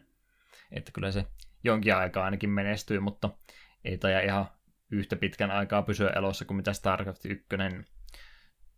Jep, mekin kakkosta on turnauksia kattonut jonkin verran ja YouTubessa sitten replaytä kommentarin kanssa ja tällaisia. Niin ihan viihdyttäviä silloin, mutta ei niitä enää ole samalla tavalla tuu. jossain vaiheessa, kun se oli sun suosituimmillaan, niin mullakin oli, kun oli use, useammat kanavat tilattu, niin joka päivä tuli useampi mm. matsi katsottua, niin nykyään ei, ei pahemmin näy enää samoilta tyypeiltä. Taisi aika pahasti jäänyt tuo mopa-genren jalkoin sitten, että League of Legends ja Dota taisi aika paljon sitä pelaajaa ja varsinkin katselukuntaa viedä tässä viime vuosina. Jep, harmillista, kun itse katsoisin paljon mieluummin StarCraftia. Kyllä, kyllä. Nippelitietoa tosiaan vaikka kuinka paljon enemmänkin olisi ollut. Tähän se olisi, lädderi taisi olla 2005 vai 2006 vuoteen asti vielä ihan virallinenkin voimassa, mutta senkin jälkeen sitten on noita privaattiläddereitä ollut olemassa, että sitäkin myöten tuo skene on kyllä Stargate ykkösen kanssa pitkä, pitkä aikaa jatkunut. Semmoiset nippelitiedot. Seuraavaksi voitaisiin sitten se meidän oma palaute tästä tässä kohtaa antaa, jos ei ole vielä selväksi tullut, eli mitenkäs meneekö peli suositteluun Eetu? No, tarkoitan tässä kysyä. Kyllä ihan ehdottomasti. Ei ole mitään syytä, minkä takia kaikkien ei pitäisi kokeilla tätä peliä, kun se on ilmaisesti kuitenkin mm. vielä jaossa. Ja vielä niin hyvä, niin ei varmasti kadu. Olisi ollut valmis maksamaan tästä. Sen verran hyvä peli tämä kuitenkin on. Samalla linjalla mennään. Kyllä, kyllä, kyllä tulee vastaus sitten, että ei, ei mitään ehkää kannata välillä, että ilmainen peli kumminkin tällä hetkellä kyseessä, ja vaikka on melkein parikymmentä vuotta vanha peli on, niin siitä huolimatta on aikaa kestänyt erittäin mainiosti. Jos olet samanlainen ihminen kuin minä, joka ei RTSstä hirveästi välitä, niin siitäkin huolimatta tämä oli tosi mukava pelattava peli, ja mitä vertaa näihin meidän muihin peleihin, mitä me ollaan tässä aikaisemmin käyty läpi, niin tämä taitaa olla myöskin semmoinen, mitä mä ihan mielellään pelaan nyt sitten vielä jakson jälkeenkin eteenpäin, ainakin kampanjan loppuun, ja jos ei muuten Brood Warriorhan siellä sitten on, ja StarCraft 2 sen lisäretki aika halvalla jo tänä päivänä lähtee. Ja jos ei muuten, niin voi Jep. vaikka tämän innoittamana sitten lähteä jotain muitakin vanhoja RTS pelaamaan. Onneksi ne saa tänä päivänä halvalla, niin voi tosiaan hyvällä mieli ostaa pelkän kampanjan takia, niin ei tarvitse stressata sen takia, että tarvitsisi online ja opetella se enempää. Kyllä, kyllä. Eetu voisi vielä loppuun kertoa nuo tämän pelin versiot ja jatko-osat tosiaan sitten ollaan minä käyty itse asiassa läpi jo, mutta näin kertauksen vuoksi tosiaan vielä nuo vuosiluvut tuosta läpi. Joo, eli siis Mac-versio löytyy myöskin, samoin Nintendo 64-versio, joka minua mm. edelleen hämmentää. Sitten tämä lisäosa Brood War tuli vuonna 98, marraskuun 30. Ja tämä monen kertaan mainittu jatkossa StarCraft 2, lisänimeltä Wings of Liberty, tuli vuonna 2010, ja sen lisäosat oli Heart of the Swarm 2013 ja Legacy of the Void 2015. Ja näistä varmaan voi päätellä, että Wings of Liberty oli Terran painotteen, Heart of the Swarm oli Serkit ja Legacy of the Void mm. Protossit. Komeat trailerit, niillä oli, mä ne kattelin tuossa hiljattain lävitse. Blizzard on tuon CGI-grafiikan puoleen aina osannut hyvin tuolla trailereiden puolessa. Tosin mainittakoon nämä, mitä tässä Stargate 1 oli ne välivideot, niin ne ei ehkä välttämättä ole kovinkaan hyviä aikaa kestänyt, mutta... Ne siis kaikki muu, mutta ihmisten kasvot niissä välivideoissa. Mikä ihme niitä vaivas? Serkin näet ihan hienot, että ne ihmisten kasvot oli pelottavia. Joo, kieltämättä, mutta... Mie... Se oli se alku, alkupää, missä ne kaksi armeijaheppua ajelee sille mm. jeepillä. Sitten törmää Zerglingiin, niin se, mennään vieläkin painettuissa kasvoista. Taisi olla toi Storin tekijät siinä kohtaa sen verran kiireisiä, että eivät ehtineet auttamaan näiden kanssa. Että tuon jälkeen sitten aika paljon sen jälkeen parantunut tuo välivideoiden puoli, ettei kannata siitä nyt mieltä se pahoittaa se enempää. Oma, jep. oma aikansa ja onneksi kuitenkin, si- jep, ja onneksi kuitenkin pelin sisäiset nämä kasvuanimaatiot näille tärkeille hahmoille ja yksiköille oli kuitenkin kaikki reilassa. Että niitä ei tehty samalla, samalla tekniikalla. Onneksi. Näin ollen varmaan rupeaa meillä olemaan kaikki jutustelu tässä nyt StarCraftista läpi. Mä ainakin pistäisin tässä kohtaa väittämättä on suosikkipeli, mitä me ollaan tässä vaiheessa läpikäyty kaikista peleistä. Onko Eetu eri mieltä? Mm. Joo, mä aikaa miettinyt, mitä pelejä me ollaan käyty läpi, mutta kyllä aika korkealle ainakin menee. Ei, ei olla listaa tehty paremmuusjärjestykseen laitettu, että joku ehkä suuttuu, joku pistetään sieltä ykkösen yläpuolelle, mutta kyllä tämä on aika paljon antanut jo tässä vaiheessa, etelä tulee kyllä vielä varmaan lähiaikoina antamaan lisääkin. Joo, mä tässä just vil- vilkasin tämän listan, niin joo, joo, kyllä tämä on paras. Sanoisin, että Demon's Crest tulee toisena minun mielestä. Sitten ehkä sieltä ykkönen. No, ei meillä varmaan se enempää StarCraftista. Tosiaan tämä oli meidän tavallisten tavisten arvostelu tai läpikäynti tästä pelistä paljon enemmänkin tästä pystyisi varmasti puhumaan, mutta näin ympäripyörästi ainakin mielestäni ollaan nyt hyvin tämä peli käyty tässä läpi. Jotenka siirrytään viimeiseen taukovaiheeseen. Tuossa tosiaan viime aikoina otettu tavaksi, otetaan ne suosikki kappaleet tähän tauolle, eli ei tuli valkanut tuon Terran ykkösen musiikin ja itselle olin sitten tuon Zerk 2 laittanut ja ne lähtevät soimaan nyt.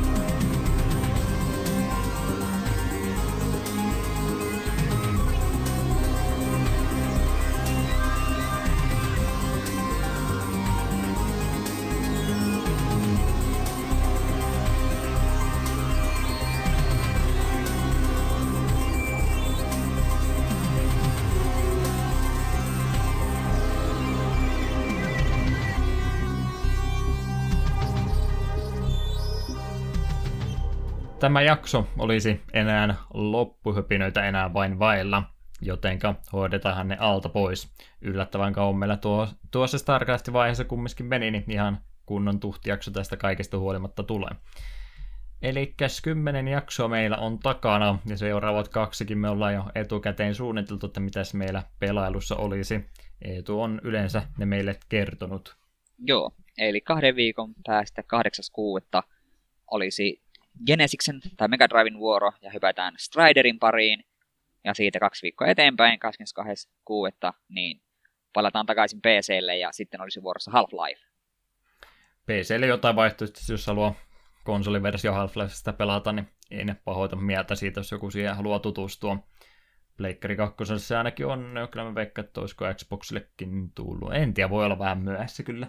Milloinkohan eka Xboxia se on tullut ylipäätänsä 2002, 1. Aika lähellä ainakin. Arvelisin. Ei mitään muistikuva. Voi olla, että ei ole Xboxin versio, mutta Pleikkari 2-versio ainakin on olemassa. Ää, tästä tosiaan, kun ollaan nyt pyöreissä jaksonumeroissa, niin en, en aio tavaksi ottaa, mutta muistutettakoon nyt vähän pisemmän kaavan mukaan. Ää, me ollaan tähän asti menty ihan omien näiden ideoiden pohjalta käyty näitä pelivalintoja, ja niistä sitten puhuttu enemmän tosiaan lävitse. Ja ihan mielellään, jos kuuntelijaporukassa on, olet selvinnyt kaksi ja puoli tuntisesta jaksosta nyttenkin, niin oletettavasti jonkinlainen kiinnostus podcastia kohtaan on, niin emme pistä alkuunkaan pahaksemme, jos teilläkin olisi jotain ideoita, mitä voitaisiin toteuttaa. Tässä kohtaa se olisi vielä ihan mahdollistakin tehdä, kun ei ole tuhansia kuuntelijoita vielä, niin pystytään kyllä joitakin yksittäisiä pelejä ottamaan. Kaikki ei to- tosiaan, tai tietystikään pystytä tekemään, mutta jos jotain hyviä ideoita on, niin saa ainakin pistää ja pistetään sitten takaisin vastausta, että pystyisikö tämä onnistumaan, niin vaikkapa sähköpostitse tai Twitterissäkin vaikka lyhkäisemmin kirjoittaa, että hei, mulla olisi tämmöinen peli, ehdotuksena, että olisiko se sitä kohtaan kiinnostusta, niin voidaan kyllä vastailla niihin ehdotuksiin ehdottomasti, kunhan ne vaan huomaillaan. Mä käyn Twitteriä ihan joka päivä vilkaisen, mutta viikon sisään ainakin, jos ei muuten. Muutenkin tosiaan itse podcastin kanssa, niin ei ole se enempää kerjätty noita arvosteluita, mutta mainittakoon nyt kertaille ainakin kielon vuoksi, eli jos jos tosiaan jotain iTunesin kautta tai SoundCloudin kautta esimerkiksi kuuntelette, niin voitte sinnekin vaikka laittaa sitten noita arvosteluja. iTunesilla on se tähtisysteemi, SoundCloudilla taitaa olla se tykkääminen kautta seuraaminen vaan, niin sen verran, jos aikaa ja energiaa riittää, niin voisi niistä nopsaan painaa, niin helpottaa ainakin sitten muitakin ihmisiä löytämään meidän podcastimme pariin. En tosiaan rupea tätä joka kerta mainitsemaan, mutta otetaan tämän kerran nyt ainakin sitten rupeaa varmaan olemaan meillä jakso aika lailla paketissa yhteydenottokanavia. Vielä tässä jaetaan nopsaa, jos ei ne tuossa muutamat läpi käyty jo, niin niin. Kotisivut osoitteessa takapölkky.com ilman öönpisteitä, sähköposti takapölkky.gmail.com jälleen kerran ö, ilman pisteitä. Ja myöskin sitten Facebookin ja Twitterin kautta löytyy, päivitellään sinne aina nuo uudet jaksot sitä mukaan, kun mä saan ne editoitua. Yleensä myös linkkivinkitkin. Tosin tällä jaksolla nyt ei oltu tähän keksitty mitään, niin mennään ehkä tämä kerta nyt sitten ilman sitä. Valitettavasti. Harmittaa muakin kovasti, mutta ei nyt ollut oikein viime aikoina mitään jännää tullut vastaan. Ehkä se ilmankin pärjää. No meillä oli silloin pari viikkoa takaperi, tai pari jaksoa takaperin, mm. meillä oli kaksi linkkivinkkiä, niin tämä tasapainottaa. Ehkä tasapainottaa tarpeeksi. Eetu omat kanavat vielä tuossa nopsaa voi mainita. Juu, Twitteristä löytyy Klaus-nimimerkillä, Backloggerissa pelkkä Klaus ja sitten eetulogikirja.blogspotista löytyy se minun blogini, jossa on taas nyt ollut vähän pientä taukoa Little Nightmaresin jäljiltä. Jatkan, kun tulee sopiva peli taas vastaan. En halua itseni pakottamaan kirjoittamaan silleen, että pa- nyt on pakko, pakko tehdä jostakin jotain. Omaan tahtiin menen. Ja kerropa sitten Juha, että missä sinä luuraat.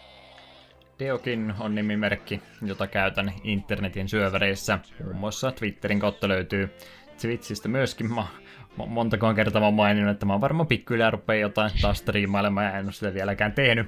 Ehkä jonain päivänä sillekin jotain käyttöä löytyy. YouTuben kautta löytyy myös vanha Deokin 89 nimimerkillä oleva kanava, josta jotain vanhoja videoita on. Omalla vastuulla niitä kannattaa katsella. Näin ollen, outro-kappale, mikä varmaan jo onkin aikaa taustalla soinut, löytyy myöskin StarCraftin soundtrackilta. Kyseessä on Christmas Song, eli nuo 12 lahjaa, mitä Blizzard on antanut StarCraftille, soi tällä hetkellä taustalla. Ei ollut parempaa loppumusiikkia pelissä, niin hyödynnettäköön tätä näin sitten. Hauska kappale, mitkä molemmat oli joskus aikaisemminkin kyllä kuullut jo, mutta menkö kerran vielä tässä näin sitten loppukappaleena. Ihan hauska biisihän tuo on. Joo, olen nähnyt sen ihan, ihan videon kerran, missä näytetään jopa oikean määrä kaikkia yksiköitä oikealta kohtaa. Se oli mm. kaunista. Hyvä. Minun puolesta rupeaa sitten olemaan tämä jakso paketissa. Kiitoksia jälleen kerran kuuntelusta. Tavanmukaisesti jakso päättyy aina Eetun saatesanoihin. Katsotaan, mitä sillä tällä kertaa olisi mielessä. Joten Eetu, saattele pahan meidät kotiin. Joo, koska tällä kertaa me ei puhuttu jakson aikana ollenkaan säästä, niin lopetetaan tähän, tähän iloiseen lauseeseen, että nauttikaa kesästä vielä kun voitte. Kohta se on jo ohi. On the 12th day of Christmas, Blizzard gave to me 12 arbiters. 11 science vessels. 10 ultramasks. 9 battle cruisers. 8 archons burning. 6 zealots fighting.